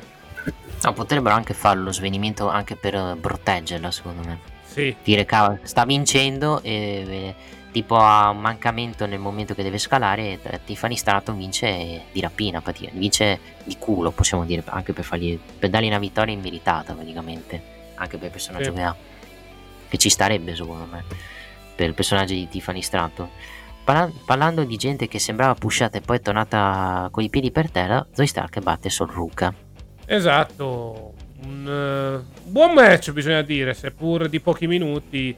Vittoria da parte di Joy Stark che quindi si qualifica per questo mm, ladder match valido per il titolo femminile. Ci sa anche una vittoria da parte della Hill che non è stata sconfitta contro la Satomura, comunque era in rampa di lancio, quindi giusto darle quantomeno una possibilità. Dispiace un pochettino di più per Sol Ruka fuori dall'incontro, però piano piano la stanno costruendo. Sì, ha fatto anche un buon match, ha fatto anche una... Mi è piaciuto molto la fine, il finale con eh, il tentativo di, spro- eh, il tentativo di, di- di comeback, di, di comeback da parte di Soruka con la presa al volo poi e la, e la key 360 da parte di Zoe che ha portato poi la vittoria del match di Zoe Stark. praticamente. Segno che comunque Soruka eh, ci, ci stanno puntando, però al momento non la mandano nei piani alti anche perché ci sono altre persone che devono andare per il titolo femminile quindi la lasciano là finché poi la useranno magari come possibile avversario in transizione per possibili campioni heel praticamente torna a farsi vedere per la tua gioia Scripps Gazta perché ci racconta che tutto questo tempo ha cercato colui che usa una maschera fisica e metaforica per nascondere il suo vero essere e dopo una lunga analisi ha trovato il suo bersaglio che lì poi si è scoperto Assimo perché poi impedito il match con Wesley più avanti però quello è un altro discorso. Abbiamo il match della title shot per i titoli di coppia. Qui abbiamo un turn a cast perché ha turnato tanto un Presley nel match Sì, turn che poteva essere prevedibile a giudicare dalle ultime settimane dove la Pexley sembrava abbastanza dubbiosa sul suo ruolo all'interno della Diamond Mine. Eh, Oggi abbiamo avuto, anzi questa settimana abbiamo avuto il turn a tutti gli effetti. Vedremo a cosa porterà questa faida tra Ivy Nile e Tatum Pexley. Nel frattempo un altro tag team splittato. Segno che adesso veramente siamo ridotti all'osso con le coppie femminili e soprattutto si prospetta un regno per quanto riguarda i titoli molto dominante da parte di Alba Fire e Ice la donna. Sì, segno che Shawn Michaels non è che sia fan proprio della divisione tag team femminile, anche perché comunque ha splittato un sacco di tag team, per cui Gigi Dolin e e Jesse Zane, che tra poco parliamo di questione di Jesse Zane, che povera Krista, fa il, match, il primo match della faida con Gigi Dolin si fa male, cioè un po' Esatto. sfortunata abbastanza. Comunque Alba Fire e Is- Island diventano le prime sfidanti e penso anche si porteranno a casa la, la cintura. Uh, parliamo uh, invece andiamo con, quest- eh, con Tony, Sta- Tony D'Angelo e Stax che, aff- che, offrono a Bro l'idea di mettere fuori gioco Melo. Il campione rifiuta. Stax allora chiede al boss se lui voglia sfidare il vincente del match, ma Tony nega perché per mesi Stax lo ha protetto. Allora non è più una questione di lui con la cintura, ma di loro con il titolo. Quindi il suo obiettivo sono i titoli di coppia. Stax è al settimo cielo e si abbraccia col suo capo. Quindi forse abbiamo già i prossimi sali dei Gallus. Noi Tony D'Angelo e Stax. Molto sì, Gallas eh, che hanno chiuso la pratica Pretty Deadly questa settimana, quindi ci può stare un incontro tra i campioni e Tony D'Angelo e Stax, che comunque sono in rampa di lancio dopo la vittoria nel Jailhouse match. Parlando invece di un'altra faida molto che credo arriverà a compimento, il Dragon raggiunge il ring con un microfono fino al suo arrivo ad NXT JD Madonna che è stato un costante, un costante nella sua carriera. E ora è tempo che questo legame si spezzi. L'irlandese arriva anche a lui a ribattere che, colpa, che la colpa è molto spesso del russo se le loro uh, carriere sono interciate visto che è stato lui a seguirlo in America e a mettersi nella sua corsa verso il titolo. E per JD Ilya sarebbe solo un sadico alla ricerca di dolore e lui è un sadico a cui piace infliggerlo settimana prossima possono mettere fine al loro legame, ma sarà una qualcosa difficile da guardare. Lace vorrebbe partirci di capoccia, ma Ilya evita e poi nasce la risa e quei due che si menano. E settimana prossima avremo la fine della loro rivalità, penso, a meno che poi non la mettano a standing libero come c'è stipulazione. Sì, più che altro mi ha fatto molto divertire il fatto che il rissone poi si sia ampliato alla situazione della Open Challenge di Wesley. Segno che i due se le daranno di santa ragione. Vedremo. Settimana prossima è match normale? Dicono di sì, normalissimo. Quindi, secondo. Cioè, non mi stupirei alla fine non ci sia un vero e proprio match. Cioè, continuano a menarsi tra di loro e poi fanno una stipulazione speciale per Send and Deliver. Potrebbero, eh. Naturalmente stiamo parlando del campo delle ipotesi del fantaboo.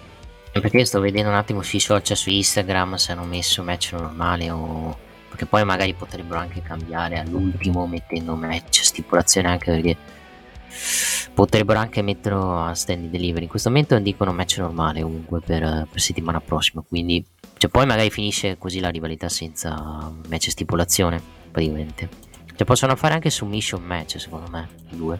Vedremo, sicuramente è una situazione molto molto interessante.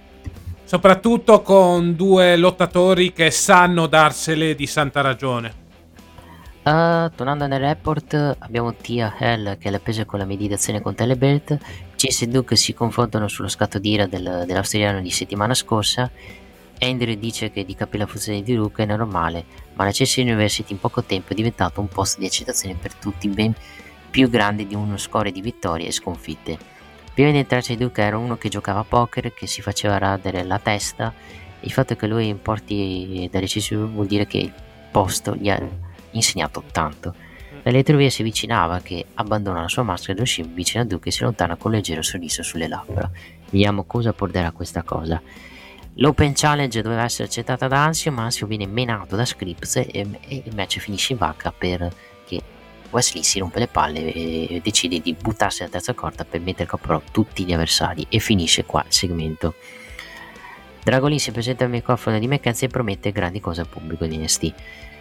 E poi andiamo prima del match tra il match bell dell'anno da Bacchetto contro Apollo Cruz. Parliamo de, di Jessie Jane che critica Gigi per la sua vittoria ad All in quanto a suo dire avrebbe approfittato del fatto che lei si fosse infortunata appena iniziato il match Appena tornerà promette di vendicarsi con l'interesse ai danni sua amica. Ricordiamo, Jessie si è fatto male la spalla da quello che vedo. Quindi eh sì, forse involontariamente anche un bene alla luce di quello che abbiamo visto a Roadblock. Cioè, le teniamo lontane per un po', cerchiamo nel caso al Performance Center di migliorare l'alchimia tra lei e Gigi Dollin e poi le rimettiamo sul ring l'una contro l'altra. Sì, anche perché come primo test non è andato bene praticamente esatto. per, tra i due. Uh, parliamo del match, match del secolo, da Bacchetto contro Apollo Cruz. Sì, vabbè. Secolo, tra virgolette. Non è vabbè, stato neanche vittoria da parte di Dabachetto che fa valere la sua potenza fisica rispetto ad Apollo Cruz. per il resto, credo che questi due, visto che poi fondamentalmente oltre questa faida non hanno niente da fare, credo che continueranno. Sì, non è neanche stato brutto il match, quantomeno da Vacchetto ha più mobilità di Homos, non che ci volesse Vabbè, molto sì. praticamente. Più che altro è stata una scazzotata, secondo me anche sufficiente. La faida credo non finisce qua, ha vinto pulito da Bacchetto, vediamo se troveranno modo per andare avanti, magari mettendo un match a stipulazione per eh, andare sull'1-1, anche perché non penso la faida finisca qua, praticamente, anche perché non posso vedere che da Bacchetto finisce qua la faida per poi già andare con altri piani, poi, poi vediamo anche, perché Apollo Cruz devi tenere impegnato in queste cose, visto che è, la- è il veterano di NST praticamente, cioè è quello che jobba, tra virgolette, i giovani. Anche perché da Bacchetto non credo sia giovane. Ora vado a controllare un attimo l'età, giusto per dovere di cronaca per quanto riguarda il caro vecchio ex commander Aziz. Ha 34 anni. Mm, beh, è giovane, quello sì. Quello Infatti sì. sul, gioco sul gioco si chiama ancora Commander Aziz sul gioco. Ma nel gioco solete- Apollo Crews c'è, però c'è la gimmick Sì, di sì, NXT. sì. Sì, c'è la gimmick di NST. Su, Ah, ok, da perfetto. da Avevo paura chiama- che, vista la presenza di Commander Aziz, ci fosse la gimmick del- dell'imperatore nigeriano. Vabbè, magari puoi usare, giocare tutte e due, da- forse. Sia quella niger- con gimmick nigeriano, sia anche la versione attuale di Apollo Crews, praticamente. Sì, più che altro Eh. grazie alla community, ecco, che sta realizzando cave molto molto belle. Con eh, il sistema di gioco di WWE 2K23. Eh, poi, allora, poi, allora, dopo questo, Chiana cerca insistentemente farlo al telefono, ma non riceve risposta. Stessa cosa dice Bruce che si offre di accompagnare la sua ragazza per il prossimo match, ovvero il match di qualificazione tra Gigi Dolins e Kiana James per il leather match, vinto da Gigi Dolin con la stretch driver. La doma stretch driver che, mi- che quella, quella maledetta me, l'ha- me l'ha usata nel gioco dove ho perso il match a 3. Il triple threat che ho usato su WWE 2K3 Ah, ecco. dove ho perso con- era un il match attack era Gigi Dolin, Rosa Perez e, e Alba Fire. Ho fatto un triple threat e di rapina mi ha, mi ha fatto sta mossa e ho perso praticamente. Per Esatto. dirti. Vince Gigi Dolin che si qualifica al match leather match. Non penso vinca il leather match, secondo me. Ma la vedo molto dura, però sicuramente sarà una vetrina molto importante per lei. Non mi stupirei intervenisse Jessie Jane, ecco, anche solo per eh, anticipare quello che potrebbe accadere nei prossimi mesi. Cioè, nel senso, Jessie Jane è ancora arrabbiata per la sconfitta contro Gigi Dolin e allora decide di interferire per ostacolare la sua ex compagna. Sei in condizioni anche Sì, perché sì, per comunque carità. Soprattutto se l'entità dell'infortunio è corta. Mm, Non penso, secondo me è lunga sull'infortunio. Perché gli infortuni di quel tipo non stai fermo un mese. Quindi potrebbe, non, secondo me non interviene anche perché comunque di solito non fanno delle interferenze nei leather match di NXT. Non ricordo un leather match di NXT sia quello maschile o femminile con eh, interferenze da parte di altre persone. Poi mi sbaglio e poi succederà questa cosa. Però io la lascerei da parte sta cosa di Jessie Jane nel leather match. Poi arrivano, vabbè, Isla e Alba ad attaccare Chiana e, ha- diciamo che a salvare tutto è Jensen perché gli altri due non c'erano praticamente perché avevano ah, sono andati a vedere se c'erano delle prove contro Chiana piuttosto che andare a salvare Brooks e scusa piuttosto che salvare Jensen e Chiana Johnny torna a casa e viene subito attaccato da Vole il due combatte in giardino e sulla scala di casa ma è Vole ad avere la meglio spaccando un rastello sulla schiena di Johnny sotto gli occhi di Candice e il bambino praticamente come giudichi questo segmento della rissa in casa di Johnny Gargano? No, fatto molto bene. Giusto qualche dubbio sulla capacità recitativa di Candice per il resto. Scontro che ci sta per eh, dare un po' di hit a una faida che già era intensa di suo, perché comunque Johnny Gargano è tornato in quel di NXT non solo per aiutare Shawn Michaels, ma anche per vendicarsi della sua ultima presenza nel brand di sviluppo dove era stato attaccato proprio da Grayson Waller. Adesso in più c'è questa invasione nella dimora di Johnny Wrestling, dove Johnny Wrestling è stato messo letteralmente KO dall'Hill. Quindi segmento che mi è piaciuto, mette ancora più hit, più intensità sulla faida, vedremo nelle prossime settimane cosa succederà. Sì, anche perché Candy sembrava che non ne fregasse niente. Forse no, più che altro tenere... l'impressione dal punto di vista recitativa che non fosse per niente spaventata dalla situazione. No, forse doveva tenere più a bada il bambino piuttosto che... Que- quello sì, Beh, ovvio. A parte che avrei lasciato da parte il bambino in quel segmento, però se hanno, se hanno avuto il consenso di Johnny e Candice, ok, va bene, va bene lo stesso. Più che altro crea più intensità perché comunque dice sono stato menato di fronte a mio figlio, quindi... Sì. Questo porterà quindi una vendetta no... molto violenta da parte di Johnny Gargano. Quindi questo non esclude il fatto che Gargano vincerà il match, comunque questa rivalità porterà Gargano a, a, a, tappare le ali a Grace Waller che se la sta tirando e si esatto. crede migliori di tutti, praticamente.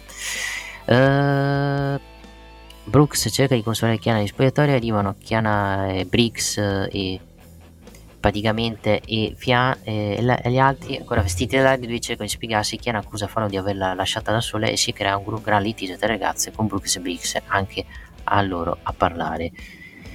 Ci rimane il pezzo del puntata la firma del contratto del, del, del Benemet, ovvero Meletric con Brun, con Bron e da solo praticamente con i pitidelli che fanno da, da, da, da, giornalisti praticamente. Interrompere i due prendendo il comando del segmento in quanto secondo loro ne, ne, è nel suo diritto è in quanto sono host dell'evento. Melo inizia riconoscendo che Braun ha fatto un gran lavoro col titolo, ma in aprile ci sarà il cambio della guardia, portando necessità verso vette ancora più alte. Boro ride e suppone che Melo si sia concentrato sul titolo nordamericano perché non si sentiva pronto per il suo titolo, ma lo è e proverà che c'è una prima volta per tutto e a Stand Deliver Melo mancherà il bersaglio. È un match dalle alte aspettative con un sacco di persone, tutti vogliono fare del loro meglio. Entrambi pa- pongono la loro firma e se ne vanno, ma ai Pitidelli non va bene. I due chiedono dei pathos, chiedono un finale drammatico, non una roba moscia così. Entrambi sembrano quindi pronti a venire le mani, ma, arrivano, ma menano Prince e Wilson e li lanciano sul tavolo. E finisce il segmento con Bruno che alza la cintura in faccia a Melo praticamente. E qui finisce la puntata di NXT. Ma storyline che continua a basarsi principalmente sul rispetto in mezzo hanno messo i Pretty Deadly che, come abbiamo sentito in precedenza, saranno i co-host di Stand and Deliver. Nulla da dire, continuano questi buoni promo, questi promo principalmente, ripeto ancora una volta, basati sul rispetto. Si aspetta solo il match arrivati a questo punto. Sì, e lì bisogna vedere se, sarà, se manterranno rispetto i due, se ci sarà un torno di uno dei due, perché questo match non è tanto scontato che mantenga Bron Breaker. Che noi diciamo mantiene perché lo girano il, però può essere anche che non lo girano. Può anche essere, però. Boh, cioè.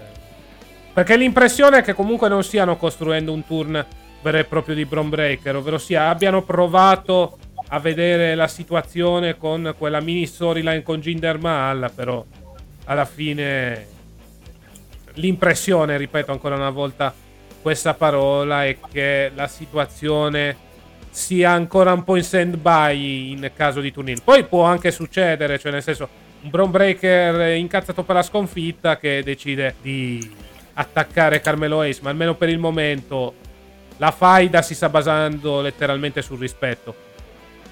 Sì, sul rispetto sui due che sono stati il cardini del nuovo NST, cioè le bandiere esatto. del nuovo NST 0 che si affrontano per, vedere, per, capire chi è il migliore tra i due praticamente poi vediamo se, se arriverà un, un, double turn ovvero Carmelo Ace face Robert Cale perché lì bisogna capire se Carmelo Ace dopo Stand Deliver andrà nel main roster se andrà nell'art business se faranno sta cosa perché noi diciamo eh andrà nell'art business andrà di qua andrà di là poi magari non fanno niente e ce lo troviamo poi campione uh, a Stand Deliver come magari succederà, anche perché comunque se Breaker mantiene la cintura e rimane face, non ha più avversari praticamente. Esatto, non avrebbe letteralmente più avversari, quindi credo anche alla luce di come stanno raccontando la storia che sia arrivato il cambio di titolo a tutti gli effetti, a meno che non si decida di portare Carmelo Ace su nel main roster già ora. Sì, mm, assolutamente. Quindi vediamo quello che succederà. Sicuramente questo match è molto incerto non- e non è per niente scontato la, vi- la vittoria di Braun Breaker. È uno forse dei match più incerti di Stand Delivery perché gli altri secondo me ha un po' di scontatezza come show. Esatto. Uh, ripieghiamo la card di Sandy Deliver e anche quella di settimana prossima di NST. Andiamo a leggere quello che accadrà la settimana prossima per quanto riguarda NXT, perché comunque ci stiamo avvicinando sempre di più a NXT Stand and Deliver. Ecco qui. Allora, per quanto riguarda i match di qualificazione al ladder match, avremo Wendy Chu contro Lyra Valkyria e Indy Hartwell contro Tiffany Stratton. Poi avremo il grande dibattito, lo Schism contro la Chase U. E poi avremo. JD McDonagh contro Ilya Dragunov. Invece per Sandy Deliver abbiamo 5 match mi sembra ufficialmente. Esattamente, naturalmente il main event di cui abbiamo parlato in precedenza, ovvero sia Braun Breaker contro Carmelo Ace per il titolo NXT, poi Gigi Dolin contro Zoe Stark contro altre due lottatrici che saranno decise settimana prossima nel ladder match valido per il titolo femminile di NXT. Fallon Haley e Kiana James che difenderanno le cinture dall'assalto di Alba Fire a Esla Dawn, titoli di coppia di NXT in palio, e poi il Fatal 5-Way per il titolo North American con Wesley che sceglierà quattro avversari. Sì, che lì bisogna vedere chi sceglierà. Lì E infine abbastanza- Johnny Gargano contro Grayson Waller. Sì, ricordiamo che Stand Deliver sabato 1 aprile credo alle 5 di pomeriggio, 5-6 praticamente. Esatto. Cazzo, è anche in concorrenza con la Juve praticamente, quindi boh. Lì vabbè, noi ci aggiorneremo poi con gli orari praticamente su quella settimana che possiamo dire di freddi fuoco per noi. E beh sì, visto che avremo i pronostici, ma soprattutto avremo la maratona di WrestleMania. Sì, Maratona Vestimania che prevederà tanta, tanta carne. Quello credo ci sia anche la Formula 1 quella settimana. Esatto, e anche la MotoGP. Va bene, abbiamo detto un po' tutto in NXT, direi di passare all'IW. Ok, 20 secondi di pausa e poi andremo a parlare di quanto accaduto nella federazione di Tony Khan, ovvero sia la All Elite Wrestling. Ragazzi, venite da Maiello! Oh. C'è tutte le marche! Châtelet, Microcar, Idacar, Aixa, Meta, una vasta gamma di usato, i ricambi, carrozzeria, ricambi, che altro volete? Maiello suona pure la chitarra. Mamma mia, ragazzi! Una vasta gamma di usato, ragazzi! E rieccoci qua per parlare di quanto sta accadendo all'interno dell'All Elite Wrestling. Eh, Naturalmente partiamo come sempre da AW Dynamite. Puntata che ha visto, diciamo, i festeggiamenti al mantenimento della cintura, il compleanno, diciamo, di NJF, praticamente il Rebar Up, con un segmento direi anche abbastanza divertente, con tutti che chiedono una title shot, con le giuste motivazioni e le loro spiegazioni per andare contro NJF, praticamente, tra cui Jungle Boy Jack Perry, Sammy Guevara e Darby Allin, dove tutti e tre vogliono una title shot, e Perry dice che NJF è arrivato a essere campioni imbrogliando tutto il tempo, mentre c'è gente che si impegna al massimo e non ottiene niente. Mentre Guevara gli dice che ha passato anni nelle Indies per arrivare dove è arrivato senza avere la macchina politica di NGF alle spalle, mentre Allin dice che la IW gli permette di essere se stesso e che tutto quello che NGF ha fatto per arrivare al top è stato lamentarsi su Twitter. NGF ne ha, ne ha le palle piene e scatta la, la rissa dove poi praticamente NJF viene buttato sulla torta e finisce qua il segmento praticamente con il campione che ha un occhio abbastanza sfissoso abbastanza messo male praticamente. Segno che la battaglia con Brian Dennison l'ha, l'ha- l'ha patita abbastanza. Esatto, a giudicare da questo primo segmento si sta avviando la strada per Fatal 4 Way match tra le cosiddette quattro colonne dell'AW, ovvero sì, i quattro pilastri del futuro. Parliamo di Sammy Guevara, Darby Allin, MJF e Jungle Boy Jack Perry. Vedremo cosa succederà. Sicuramente è un incontro molto interessante che fa vedere, tra virgolette, come è stato costruito il futuro di questa federazione. Match soprattutto tra quattro giovani, segno che piano piano il passaggio di consegne sta arrivando in tutti i sensi. Prima c'è stata la vittoria del titolo da parte di MJF, adesso ci sarà questo Fatal 4-Way match che consacrerà questi quattro giovani. Ma io non sono sicuro che facciano Fatal 4-Way, anche perché io l'ho visto più come mm, tre persone che si lamentano per far sì che poi si faccia un triple threat per la title shot piuttosto che un Fatal 4-Way. Certo, può anche essere così, però comunque a che pro però fai un segmento del genere? Fai pro anche per eh, dare, creare più hit contro NJF e far capire che è odiato da tutto lo spogliatoio, praticamente. Quindi dimmi tu il prossimo tanto... avversario, perché allora, cioè, nel senso, se non dovesse esserci il Fatal 4-Way, te lo chiedo così. Ma è Jungle Boy, semplicemente. Vedremo. Jungle Jungle Boy, lo, anche perché Jungle Boy lui è da, è da credo da due o tre mesi che continua a chiedere un match per il titolo e che se non fosse stato per Christian Cage praticamente eh, sarebbe già da avere una title shot per qualche cintura. Quindi vado più su di lui anche perché Darby Allin credo che in questo momento lo puoi usare più avanti. Sammy Guevara e Hill eh, a meno che non lo girino face non lo splittano da, dalla Jericho Appreciation Society quindi credo si vada più su questa opzione anche perché se tu fai questo fatta Fovey e MJF vince ti togli di mezzo tre avversari tu dirai non, non sono stati schinati ok ci può anche stare sta cosa. Però nella mia logica nella logica anche soprattutto all'AEW se fai vincere NJF questi match soprattutto match a 4 NJF nella sua testa e nella sua storyline si toglie tre avversari di mezzo. Quindi io userei andrei a tappe tipo NJF affronta Jungle Boy adesso bisogna vedere se lo fanno a Double Notting o prima. A Double Notting e Darby Allin a adesso non so non, non, credo a Forbidden Door anche perché Forbidden Door credo in GF affronterà uno della New Japan praticamente tipo ad All Out ad esempio e lì puoi tirare avanti anche comunque l'EW è capace di andare avanti con storyline con gli stessi lottatori per sei mesi ad esempio con il Black Bull Club ovvero John Mosley con Ethan Page che stanno andando ancora avanti praticamente e grazie a Dio adesso stanno mettendo anche il seme de, della possibile riunione con l'elite da parte di Page con, con, con Omega e allora bucami cosa farà nei prossimi mesi Darby Allin perché ok che abbiamo Semi Guevara impegnato anche con la Jericho Appreciation Society Jungle Boy cara title shot cosa facciamo con Darby Allin? E quello non lo so perché sinceramente o Darby Allin lo rimetti per il titolo TNT perché ricordiamo che il campione Hill che c'è Powerhouse Hobbs che ha questa bellissima stable chiamata che è la QTV con, con QT Marshall e con gli Yes scappati di casa della stable di, di QT Marshall. Cioè puoi insomma riciclarlo per titolo TNT tranquillamente.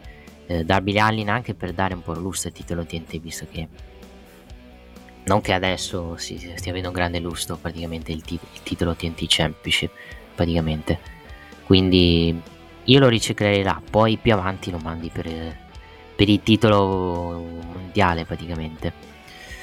Uh, vabbè vedremo cosa succederà. Sì. sì sarà sicuramente una se- delle settimane interessanti io credo vadano sul triple threat. Poi magari vanno sul fatto 4 come dici tu e, e sicuramente come match ci divertiremo perché sono comunque dei match molto belli. Uh, trios match tra Dark Order riformato anche perché è tornato Stu Grayson casta Stu Grayson che torna un po', ca- un po dal nulla anche perché, anche perché, non è stato tanto promo- promossa sta cosa però perde. Blackpool cool, eh, il, il Dark Order perde contro Blackpool Club e diciamo che diciamo non è un buon inizio per i Dark Order e mi sa che va a finire che Iron Page per, per fronteggiare Black Bull Combat Club dovrà farsi aiutare da persone più importanti tipo l'Elite eh sì Blackpool Combat Club ormai sempre più il sarà molto interessante vedere quando ci sarà il ritorno di Danielson e come quest'ultimo si approccerà ai suoi compagni. Per il resto, vittoria che serve a cementificare il- lo status eh, da cattivi di Moxley, Casagnoli e Utah. Poi a fine show avremo un segmento molto molto interessante. Sì, un segmento davvero interessante che porterà tante cose che potrebbero suggerirsi per, eh, per i prossimi show praticamente. Poi abbiamo una bella vignetta di Joyce Robinson in cui dice che tutti gli chiedono perché ha attaccato Ricky Stars. Robinson dice che non è quella la domanda, la domanda è cosa farà Stax al riguardo e la risposta è niente praticamente.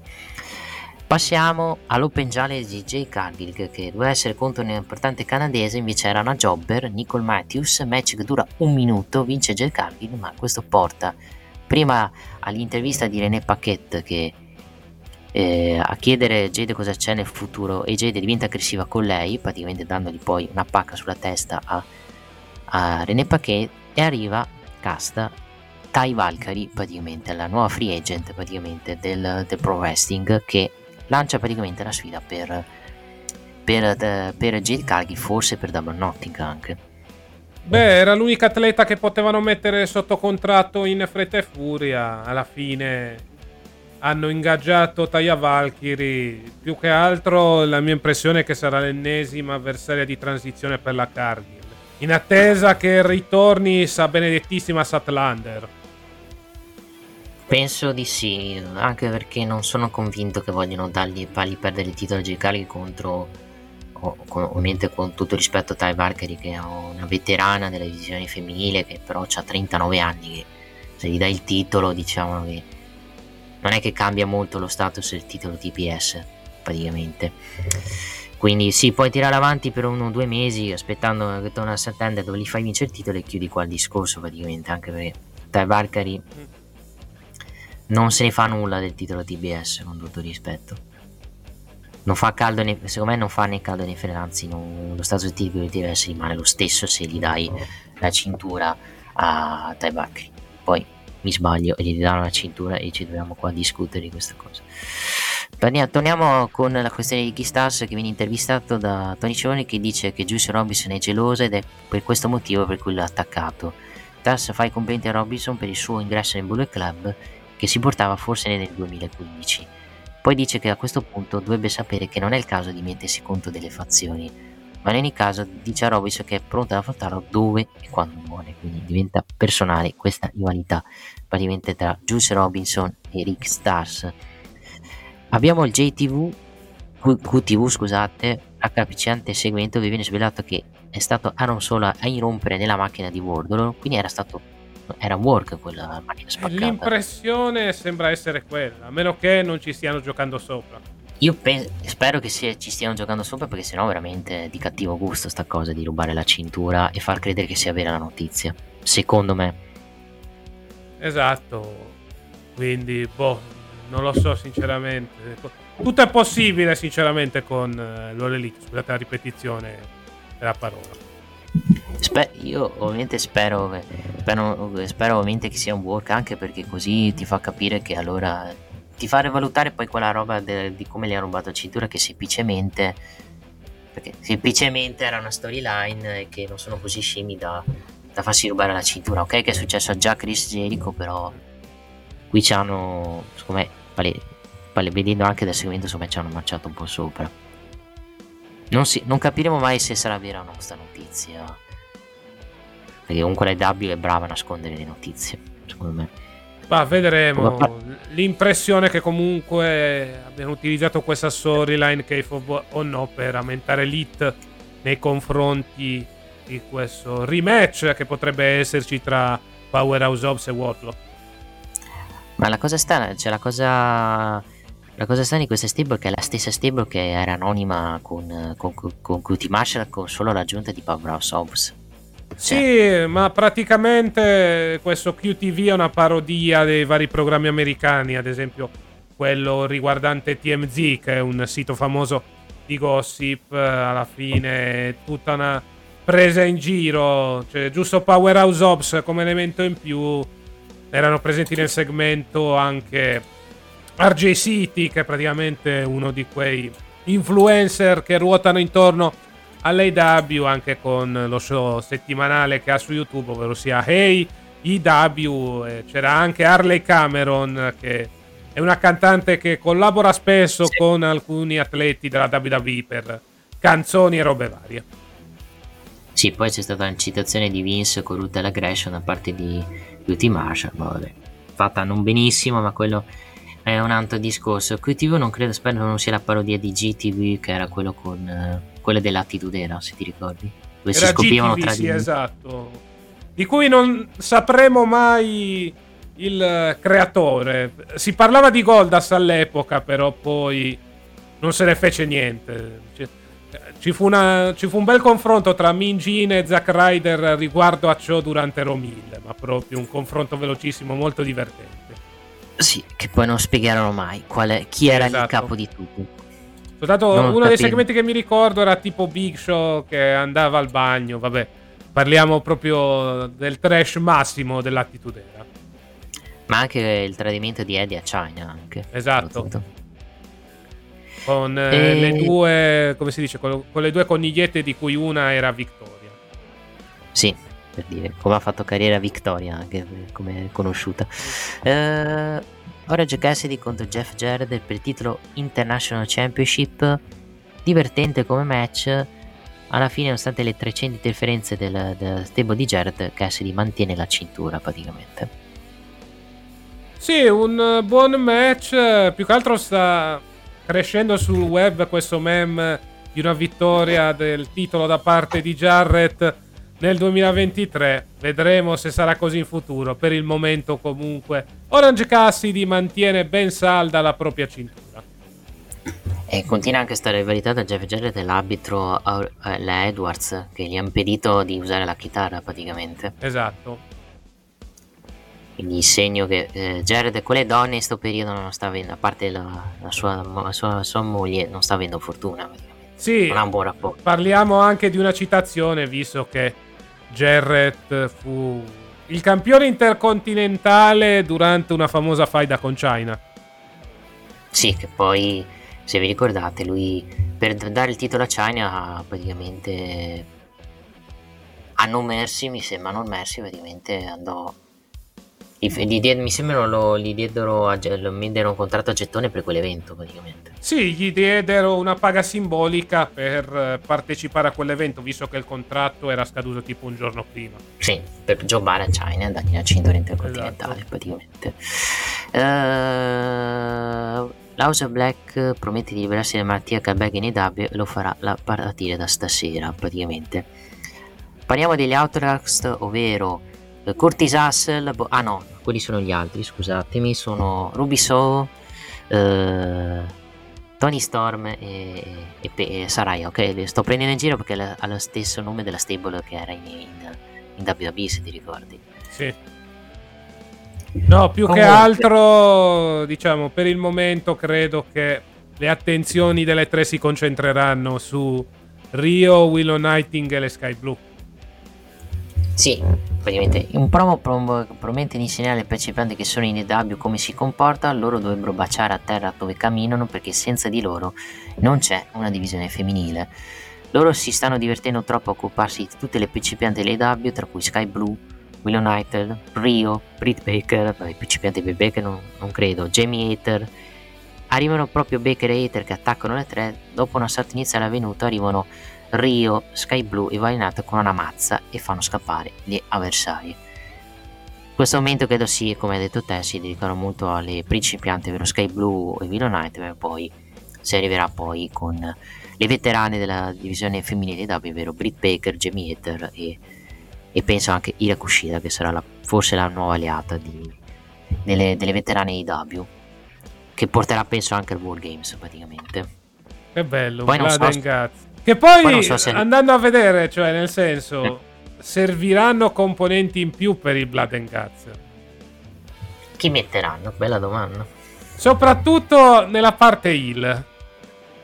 Sì. Io, io sto già letteralmente temendo il peggio. E chi hai paura che possa entrare? Gli sono state licenziate questa settimana da WWE. No, non mi dire quello. Spero di no, eh, per carità. Però Britt Baker che mette la foto su Twitter, Paige che cerca di difendere la loro scelta. Io spero di no. Però No, no, no, tipo... perché poi che- con- no, il problema è chi ci metti in quella Sable. No, beh, beh, eh, beh, io avrei un nome, ma il problema è che ti paga la gettone che è quella, ovvero Sasha Banks. Eh, puoi mettere lei. E fai già 4 contro 4 quantomeno. Però devi dare anche un nome grosso a anche il stable face. Va. Quello è il problema. Possono anche farlo 3 contro 3, visto che i wargames eh, nel gioco si fanno anche 3 contro 3, non è un problema, sinceramente. Quindi, cioè, boh, vediamo, vediamo. Io spero non sia quello che dici te, però. No, io spero di no con tutto il cuore, però vista la moria di nomi prepariamoci, ecco, nel caso, nel caso, ripeto, sono sempre nell'ottica del fantabooking e delle ipotesi. Spiega, diciamo, di al pubblico chi è il nome, anche perché pubblico You can look, sa- but you can't touch. Le Garcia Twins. Perché adesso non si chiamano più Vabbè. Bella Twins, sono tornate Garcia Twins. La domanda è chi metti, Nicky o Bri? Nikki naturalmente per il prestigio e soprattutto per... Vabbè, lasciamo stare. Ma sono due cagni, eh, mi dissocio, sono due cagni, nel senso sono scarse sul ring. Sì, esatto. non volevo dire quello. Spero di no, anche perché veramente rovinereste la storyline, per cortesia, no? Anche perché già mi stanno qua, eh, vederle anche nei W, Mm. Sono già insopportabili. Ma, ma che se ne stia nei W che già hanno rovinato la divisione femminile di WWE, non li voglio vedere con tutto il rispetto. Vabbè, vedremo Quanto nelle prossime settimane come verrà costruito. Un po' di paura comunque, al di là del, delle Garcia Twins per quanto riguarda Sublime Guts femminile. Speriamo in una contesa quantomeno decente.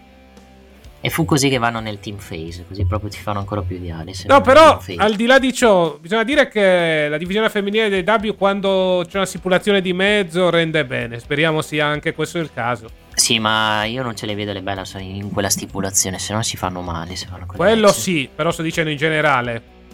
Sì, quello sì, quello sono d'accordo assolutamente. Boh, vediamo, vediamo le prossime se- settimane praticamente.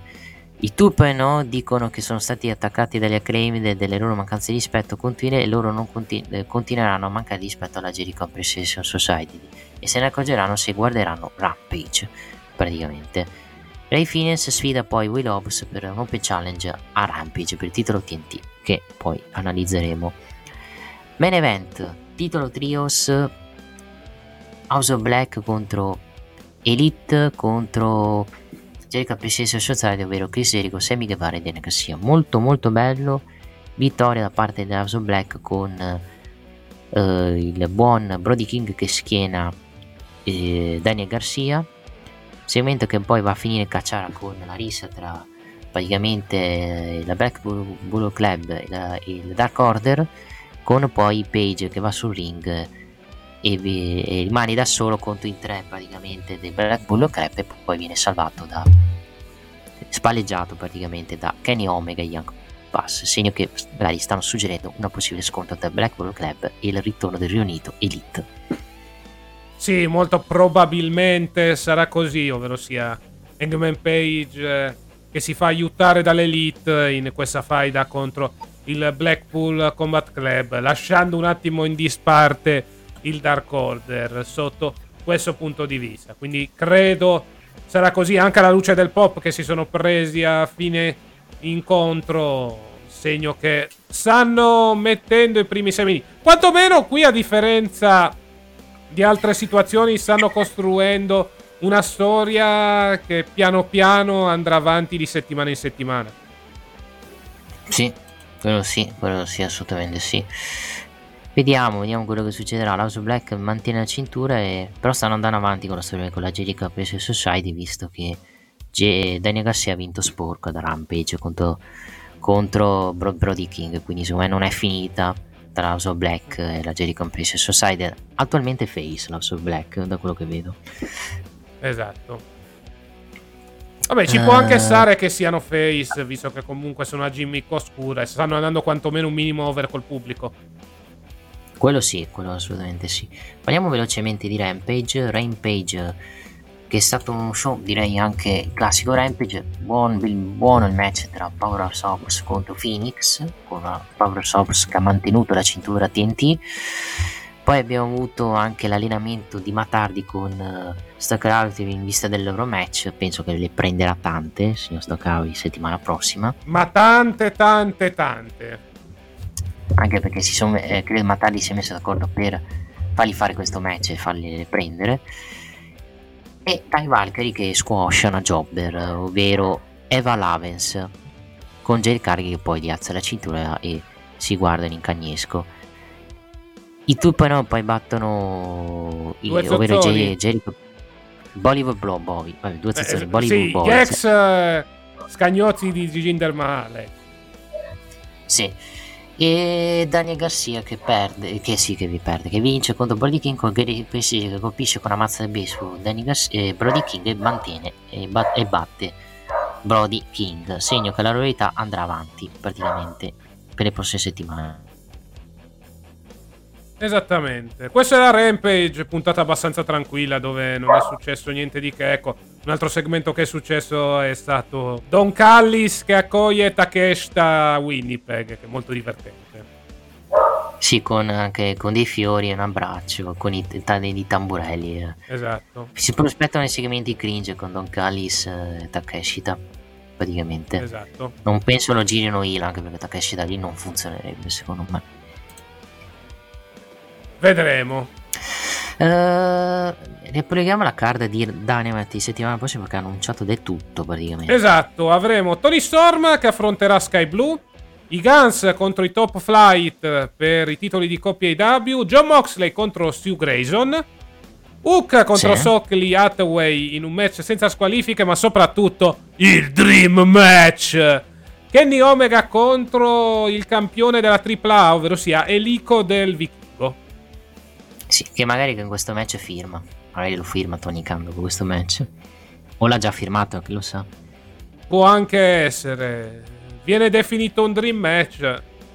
Vedremo. Sono molto curioso di vedere questo incontro e soprattutto di conoscere questo Elico del Vichingo. Tony Khan che nell'ultimo periodo sta pescando molto nel Messico. Sì, segno che pi- stanno piacendo molto i wrestler messicani che stanno, è segno che stanno funzionando molto bene. Per Esatto. col pubblico IW che hai, soprattutto che è un pubblico abbastanza smart e molto indie fanboy. Esatto.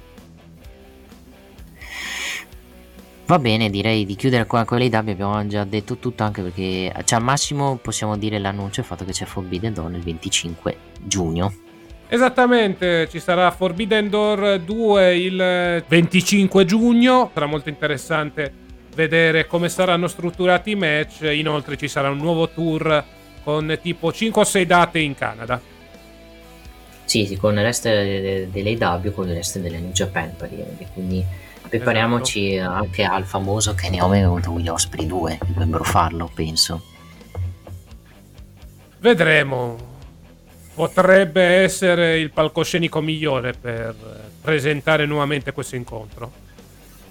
Sì, anche perché devo- cioè, Kenny Omega, ricordiamo, campione, ti- campione degli Stati Uniti della New Japan e, e servirebbe anche per ridare il titolo a Osprey molto probabilmente, che Esatto. ricordiamo l'ha perso a a Wrestling Kingdom. Sì, l'ha perso in quel di Wrestle Kingdom. Omega più che altro rispetto alle Forbidden Door precedenti non si è presentato a tutti gli effetti col titolo. Credo che si presenterà poi nelle settimane che avvicineranno al pay per view. Eh Sì, quello sì, anche perché non c'era l'anno scorso Omega, era infortunato. Esatto. Vedremo Ecco. cosa succederà e sicuramente sarà bello vedere un sequel di uno di quegli incontri che è già candidato a match dell'anno. Quello assolutamente sì. L'unico problema è che è di domenica questo pay per view, come sempre. Esatto. Ah, santo Dio. Vabbè, pazienza. Va bene, io direi chiudere quale che con l'IW anche perché abbiamo detto tutto praticamente. Esatto, quindi 20 secondi di pausa e poi andremo a parlare di quanto accaduto nell'ultimo show della settimana, ovvero sia WWE Friday Night SmackDown. Oh oh oh, che ridere! Bello, bello! WineLivery.com Vini, birre, drink a casa tua subito, consegna in 30 minuti alla temperatura ideale direttamente dal produttore così risparmi. WineLivery.com E rieccoci qua per parlare di quanto accaduto in quel eh, di WWE Friday Night SmackDown e bisogna dire sono accadute cose.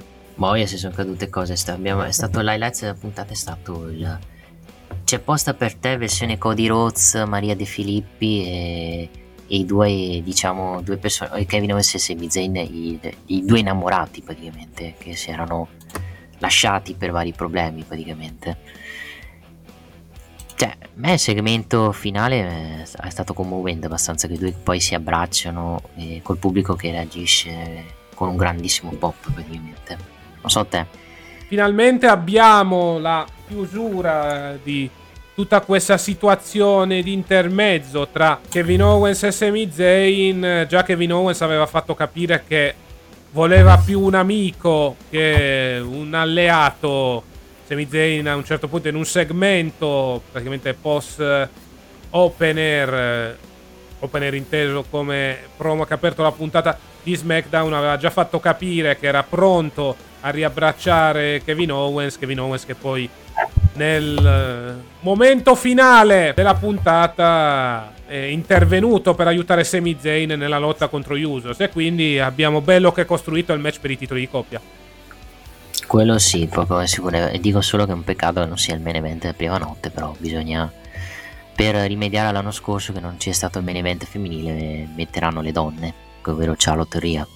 Molto, molto probabilmente. Uno dei motivi per cui hanno- Cody è stato messo in mezzo è perché Cody eh, voleva ricambiare favore in passato che gli ha fatto Kevin Owens cercando di far fare pace con il suo amico praticamente. All'inizio non ce l'ha fatta e poi grazie, grazie soprattutto al segmento che dice che gli vuole bene, alla fine ha cambiato idea, hanno fatto pace i due, come giusto che sia.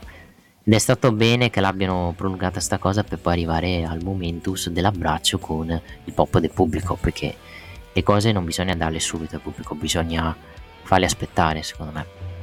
Sì, esattamente. Vabbè, qui si è cercato di allungare il brodo anche per cercare di continuare a raccontare la storia. È arrivato finalmente questo momento. Adesso si va belli che spediti per quanto riguarda la road to WrestleMania con la costruzione del match valido per i titoli di coppia, la costruzione del match valido per il titolo mondiale che sicuramente settimana prossima subirà uno scossone con la presenza di Roman Reigns in quel di Raw. Uh, Mrs. Team Match, Rhea Ripley e Dominic Mysterio combattono Zelina Vega Santo Escobar. Ma un eh, match discreto alla fine a vincere il eh, Judgment Day. Nulla da dire, sicuramente un incontro che serve per la costruzione di questo match tra Dominic Mysterio contro Re Mysterio. Ne abbiamo già parlato durante la recensione di Raw. Due segmenti praticamente identici, sia per quanto riguarda lo show rosso, sia per quanto riguarda lo show blu. Credo sia arrivata l'ora di quantomeno dare una scossa a tutta questa storyline. Sì, devono trovare un modo per far sì che Re Mysterio accetti la, la sfida del figlio. Al Esatto. momento continua a dire di no, cioè cosa deve fare? Verrebbe da dire cosa deve fare Dominic per far sì che accetti in questo momento, cioè o attacca la famiglia o, o spray o Esatto. fa qualcosa contro la sua maschera che porta a dire ad accettare la sfida. Cioè non vedo altro Esatto. secondo me. Il resto, eh, il segmento parlato è il solito segmento dove ha anche messo di mezzo il passato del figlio praticamente, eh, dove praticamente Ray dice che pagherebbe per poter affrontare un ragazzino buffone come lui, a bestemmia, a ma resta sempre suo figlio e sarebbe orribile per un padre combattere contro il proprio figlio. Il fatto che comunque gli ha pagato le macchine, gli ha pagato questo, gli ha pagato quello, però nonostante tutto gli vuole bene e non Esatto. vuole affrontarlo nonostante sia un maleducato praticamente. ecco. E praticamente segmento identico di Raw, ragazzi. Cioè, copia e incolla, non è successo niente. Possiamo dirlo. Siamo sempre sullo stesso punto. Ray che non accetta l'incontro. Alla fine serve una scossa, ripeto ancora una volta, perché se no il tutto sta iniziando a risultare anche abbastanza noioso e ripetitivo. Sì, assolutamente sì. Un po' come aveva detto Fulvio, non bisogna andare avanti con, le stesse co- con gli stessi segmenti perché poi alla fine a forza di ciullare il manico rischi di rischi che poi il pubblico non, ha, non, abbia una buona reazione quando ci sarà poi di Mysterio che attaccherà Dominic che tira, tira, Esatto. tira lo schiaffo praticamente perché se continui a fargliela non usare e poi non succede mai niente alla fine il pubblico si stanca ok che succederà però non devi prolungarla sta cosa secondo il mio punto di vista Comunque, eh, match di primo match di qualificazione showcase, Liv Morgan e Raquel Rodriguez contro la strana coppia Emma e Tegan Nox, le coppie diciamo che non, sanno, che non hanno niente da fare a WrestleMania. Vincono Liv Morgan e Raquel Rodriguez. Sì, Direi strano vedere questa alleanza tra Emma e Tegan Nox. Cioè, non ne hanno mai Non spiegato. parlato nelle scorse settimane. Vabbè. Segno che sulle due non, non ci puntano, mi sa. Soprattutto su Emma, che mi sembra che non abbiano grossi piani. Più che altro c'era l'idea del turniere di Madcap Moss, però siamo due settimane che non vediamo Madcap Moss. Quindi, boh. No, l'abbiamo visto giocare con Sever Woods eh, a WWE K23 con il seguente di Ella Knight. L'abbiamo visto Sì, là. però comunque non hanno mai messo lui al centro di un segmento, ecco. Boh, non lo so sinceramente, io ho paura. Se è vero che ci sono. Potrebbe essere un giro di licenziamenti dopo WrestleMania, temo che licenziano Emma di nuovo. Spiace, però sinceramente questo synth è stato abbastanza anonimo da parte sua. È vero anche, anche, anche lei, non è che. Diciamo. inte- Il problema è che secondo me non è solo il problema della WWE, ma è il fatto che lei comunque è anonima per il pubblico. E quello è il problema, cioè. È brava a livello parlato, ma sul ring. È brava sul ring, ma a livello parlato. Nì. Non dà. Mi sa tanto di persona che non, non scalda. Che, che non, che non scalda il pubblico, purtroppo. Su Tegan Nox possono fare ancora qualcosa, su Emma penso di no, purtroppo. Poi magari, poi magari poi nel King, quando faranno il King Crown, Queen Crown, magari, danno la, magari lì la pushano. Però in questo momento mi sembra che sono- Emma e Tegan Nox sono le classiche eh, lottatrici femminili di cui in questo momento non sanno cosa, farli, cosa farli fiare perché non hanno piani. E stanno cercando magari delle vie per cercare poi di metterli negli show tranquillamente. Quindi si affidano a gente di esperienza come Liv Morgan e Craig Rodriguez, che sono più affidabili. Esattamente, più che altro l'impressione che da face renda pochissimo. Proprio, cioè, l'unico ruolo che può fare ad oggi è la heal. Cioè, a giudicare anche da quello che ho visto, non solo in WWE ma anche ad Impact, eh, riesce a fare solo la cattiva. Sì, la domanda adesso è che parlando sempre da showcase eh, della divisione di coppia femminile. Cioè, questo è il match per dare la title shot poi la sera dopo o semplicemente è un match che non c'è niente in paio, secondo te? È un match che può costruire una rampa di lancio per il post WrestleMania. Cioè, perché. Per quanto riguarda la situazione femminile, secondo me possiamo andare con la title shot il giorno dopo WrestleMania nel caso. Quindi potresti far perdere i titoli a Becky, Becky, Lynch e Lita sì. dopo WrestleMania. Puoi fare anche il turno di Trish, ad esempio, nel post WrestleMania. Per quanto riguarda invece i titoli maschili, credo che potrebbe esserci una title shot per Backlash, quantomeno. Beh, quello sì, poco ma sicuro, anche Sì. perché molto ovviamente avremo dei campioni face che sono Kevin Owens e Sami Zayn. Esatto. No, per titoli di coppia maschile vediamo anche perché se il match a 4 di quello che può vincere penso o girano gli Street Profit e quindi mando gli Street Profit da Hill contro Owens e Zayn non vedo altro Ma vedremo. Raiders, no, Ma infatti lì la costruzione secondo me sarà un po' più lenta. penso anch'io sarà molto lenta se- Se secondo invece me. quella femminile secondo me te la puoi giocare già il giorno dopo. Credo di sì. Anche se eviterei di mettere un match di coppia femminile il giorno dopo con il marasma di match che ci sono. Anche perché sarebbe il match pausa accesso che penso quello lì. Non che il match a 4 non sia match pausa accesso, purtroppo per le donne, anche perché con i match che abbiamo credo che debbano esserci sempre lo spot del riposo. Che l'abbiamo con Brock Lesnar o lo avremo con i, match, con i due match di coppia. Temo. Quello maschile magari no, perché quello maschile magari divertirà. Quello femminile temo che sarà abbastanza un match che al pubblico non gli interesserà nulla. Poi capendo soprattutto quali saranno le coppie, le altre tre coppie. Più che altro avrei Eh. preferito che avessero messo in palio la title shot. Invece hanno deciso showcase, va bene. Purtroppo non ci gioco io, purtroppo, se ci giocavo io venivo match a 5 stelle, ma quello è un altro discorso. Eh, parliamo di Charlotte. Charlotte, fa, Charlotte di- che fa un promo che dice che quando era bambina c'era una Flair che era sempre campione ed una Rozza che era sempre sfidante. Dopo tutti questi anni nulla è cambiata, lei è una star ed è fatta per stare in cima. Arriva Rhea Ripley accompagnata da Dominic e dice che Charlotte che, non ha scelta visto che è bianca solamente perché sa che Charlotte Flair non ha paura di lei e nel backstage tutti abbassano la testa quando la incrociano tutti tranne Charlotte. Questa cosa Ria non può accettarla. Ria colpisce Charlotte ed esce dal ring ma la Flair riparte l'attacco e scoppia in rissa e lì si menano e finalmente si menano dopo tanto tempo visto che sono sempre sono basati sempre su promo del passato di te mi hai battuto da quel momento mi sono più ripreso voglio vendicarmi eccetera eccetera finalmente si menano le due Almeno fai qualcosa degno di un main event della prima notte di WrestleMania. Hai fatto il rissone, le hai fatte attaccare. Adesso. Da adesso in poi la faida può diventare più che altro più violenta e soprattutto più fisica. ecco. A- almeno hai dato un minimo di motivo per mettere queste due nel main event.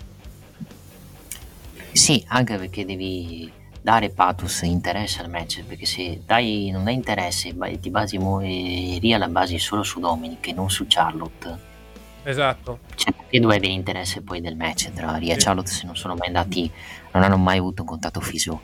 Si sono svegliati adesso, vediamo nelle prossime settimane se continueranno praticamente, perché se fanno solo questa rissa è poca roba al momento. Esattamente. Però almeno qualcosa hai dato da fare a tutti gli effetti. Eh, Sever Woods contro Ellen Knight. Come è nata la rivalità? Per il fatto che Ellen Knight una- si lamenta che non ha posto a WrestleMania mentre Sever Woods stava com- giocando a WWE 2K23.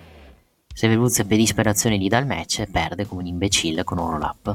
Sì, Ellen Knight perde ovviamente. Vabbè, naturalmente le Knight con questa gimmick eh, di un lottatore che vuole trovare il suo posto ad ogni cosa a WrestleMania.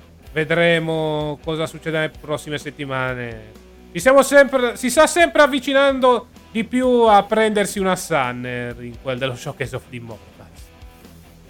Vediamo se porterà a un push dopo quella stunner anche. Esatto. Perché voglio ricordare che Kevin Owens dopo che ha fatto quel main event comunque pian piano l'hanno co- costruito, gli hanno dato un push poi piano piano. Esatto. Ok che gli è andato poi Ezekiel, però poi l'hanno ricostruito con eh, il personaggio vecchio.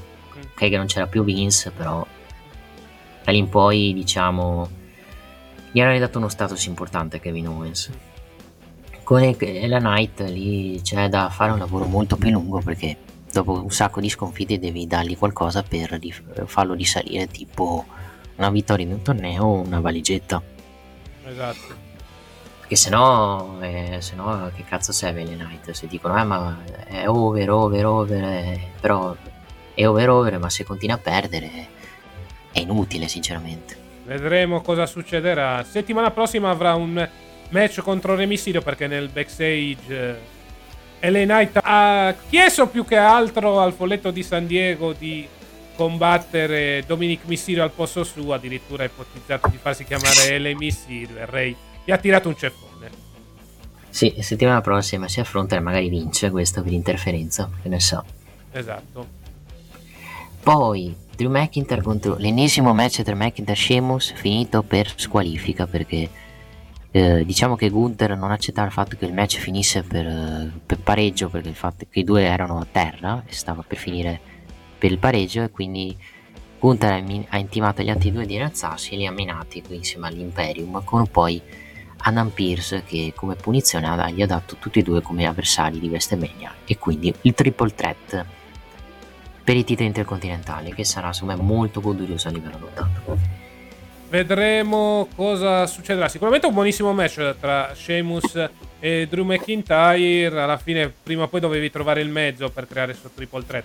Potevi tenere il finale controverso, invece Walter barra Gunther preso dalla rabbia decide di attaccare assieme all'Imperium entrambi gli avversari. Cla- cla- classica situazione per creare un triple threat match. Sì, però non ha fatto come il solito Hill che dice mi faccio, mi fa- li faccio squalificare perché così non ho avversari, non ha fatto l'Imbe, non ha fatto come il classico Hill così. Sì, più che altro era fai- incazzato perché i due non sembravano essere all'altezza. Cioè, eh, era incazzato perché fondamentalmente voleva un avversario per WrestleMania, però in un uno contro uno. Alla fine ha attaccato tutti e due e si è beccato il triple threat. Sì, perché stava finendo in pareggio, quindi ma come? Ma no, eh, non uscita a, a dire che è uno dei migliori, allora mi attacco. Esatto. E quindi il match è finito in vacca, come giusto, come giusto che sia, praticamente. Eh, però basta vederli McIntyre, l'ho visto 30 volte direi anche basta negli show settimanali, perché è un po' troppo ripetitivo. Sì, Eh, però alla fine sì. bisognava arrivare in un modo o nell'altro. Secondo me sarebbe stato più adatto un finale controverso, però hanno optato per sta roba. Bah. sì, no, l'hanno già fatto la scorsa settimana, non potevano ripeterlo. Sì, anche quello Quello sì, po- però sinceramente, piuttosto che vedere eh, il solito campione che attacca entrambi gli avversari, almeno qui hai avuto un po' di differenza, ecco, rispetto alle scorse volte. Passando al, eh, alla prossima roba, main event con Sami Zayn e Jey Uso che discutono praticamente. Jay è il primo senso ring, non fa il tempo che eh, arriva poi Sami co- in compagnia. Jay dice a Sami che tutti amavano la Bloodline tranne lui. Jay prosegue dicendo che poi ha cominciato a fidarsi di Sami, l'ho chiamato fratello ed era parte della famiglia. Ma tu ci hai tradito Sammy, in tutto questo mi hai fatto sembrare un idiota. Non avevo scelta. Sammy dice che lui una scelta lo aveva. Sin dal primo giorno, secondo Sammy, Jay è semplicemente arrabbiato con se stesso perché non è stato lui a colpire Roman con la sedia. E quindi Jay attacca Sammy, nasce una rissa con l'arrivo poi di Jimmy, con il salvataggio di Kevin Owens che attacca i, i due degli Usos e l'abbraccio che ufficializza l'alleanza e la pace tra Sami Zayn e Kevin Owens che molto probabilmente andranno per titoli di coppia. Segmento fatto benissimo, nulla da dire. Continua questa storyline della Bloodline. Tra, tra l'altro, potete recuperare l'intera storia in un video di due ore postato sul canale YouTube della WWE. Quindi, se ve lo volete godere a mo' di film, questa è la vostra opportunità. Per il resto, continua in maniera eccelsa la storyline. Finalmente siamo arrivati al punto della reunion tra Sami Zayn e Kevin. Sì. Oh, vediamo adesso le prossime settimane, lunedì a Raw ci sono tutti, credo ci sarà Cody, c'è Roman Reigns, c'erano Owens e Zayn, vediamo cosa succederà anche perché c'è il confronto tra Roman Reigns e Cody, se vediamo se si mineranno questa settimana o se ci porterà poi magari a fare un match tra Bloodline contro Cody, Zayn e Owens per, per gli show settimanali, anche per tirarla avanti poi in vista poi di WrestleMania praticamente. Comunque buono show SmackDown trainato da Bloodline e il resto meh, così e così, diciamo meglio di Raw sicuramente anche perché dura di meno lo show. Il resto comunque su- sufficiente, cioè meglio sicuramente di Raw perché abbiamo avuto un- la pace di Kevin Owens con Sami Zayn che è stata costruita bene con Cody, missione Madia De Filippi che ha cercato di fargli fare la pace, alla fine ci è riuscito.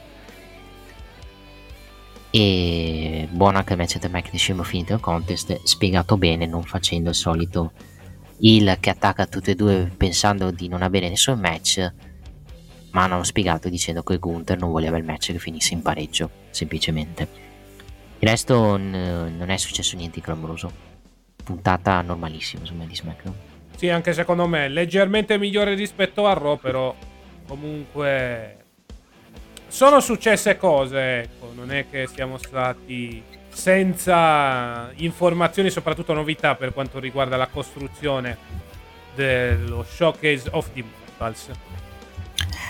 E, per settimana prossima è annunciato solo Rey Mysterio nella Night, perché il resto non ha annunciato niente praticamente per, per SmackDown eh, praticamente. Sì, tra l'altro hanno anche un Eh. precedente molto particolare in AAA perché si incontrarono nel giugno, il 3 giugno del 2016 nella Lucia Libre World Cup eh, Re Mysterio, Dr. Vanner Jr. e Dragon Azteca Jr.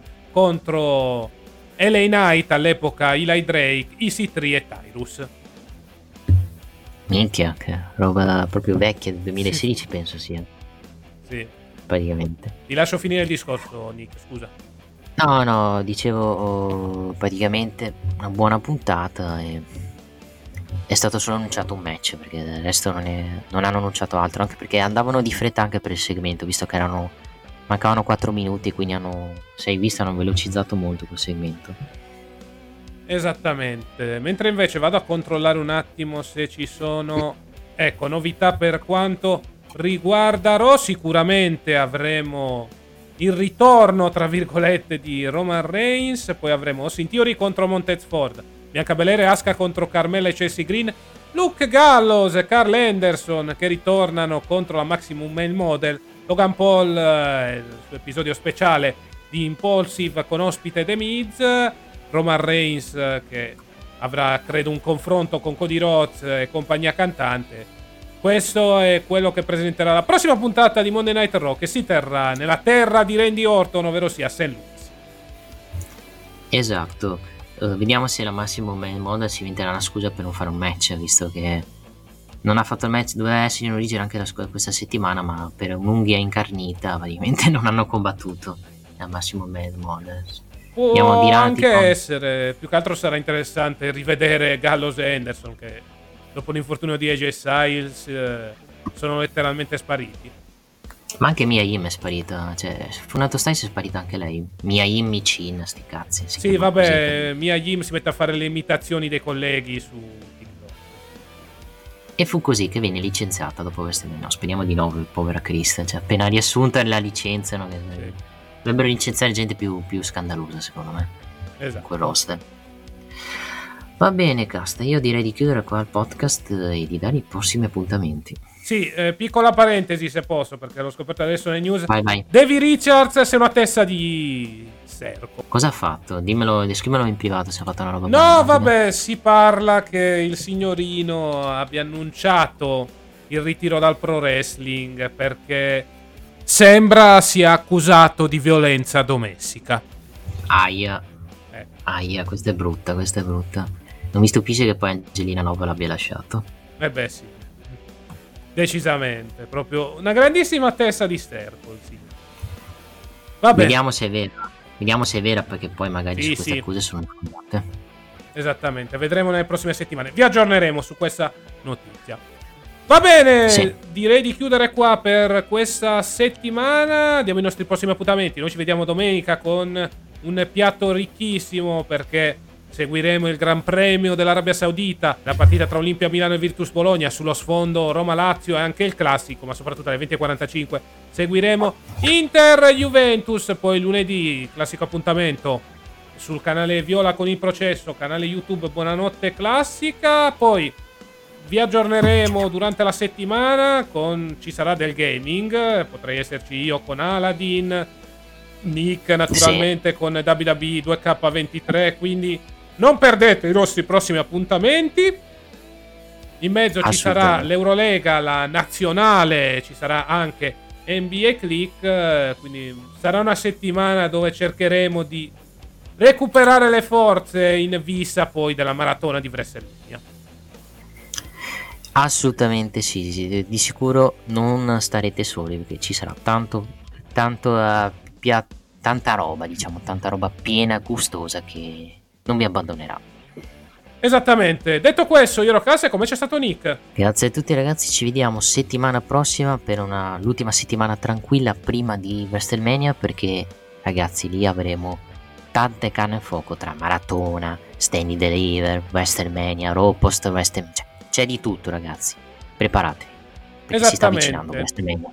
Quindi preparatevi perché sta arrivando il momento forse più bello dell'anno per ogni fan di wrestling. Quello sì. Quindi seguiteci sui nostri social, Facebook, Twitter e Instagram, sul canale YouTube della Chiesa del Wrestling, sul canale YouTube di The Click e sul canale Viola di The Click Official. Quindi grazie a tutti per averci seguito. Sei Tune, sei Click, ma soprattutto sei Chiesa del Wrestling. Grazie a tutti, noi ci vediamo alla prossima. Ciao.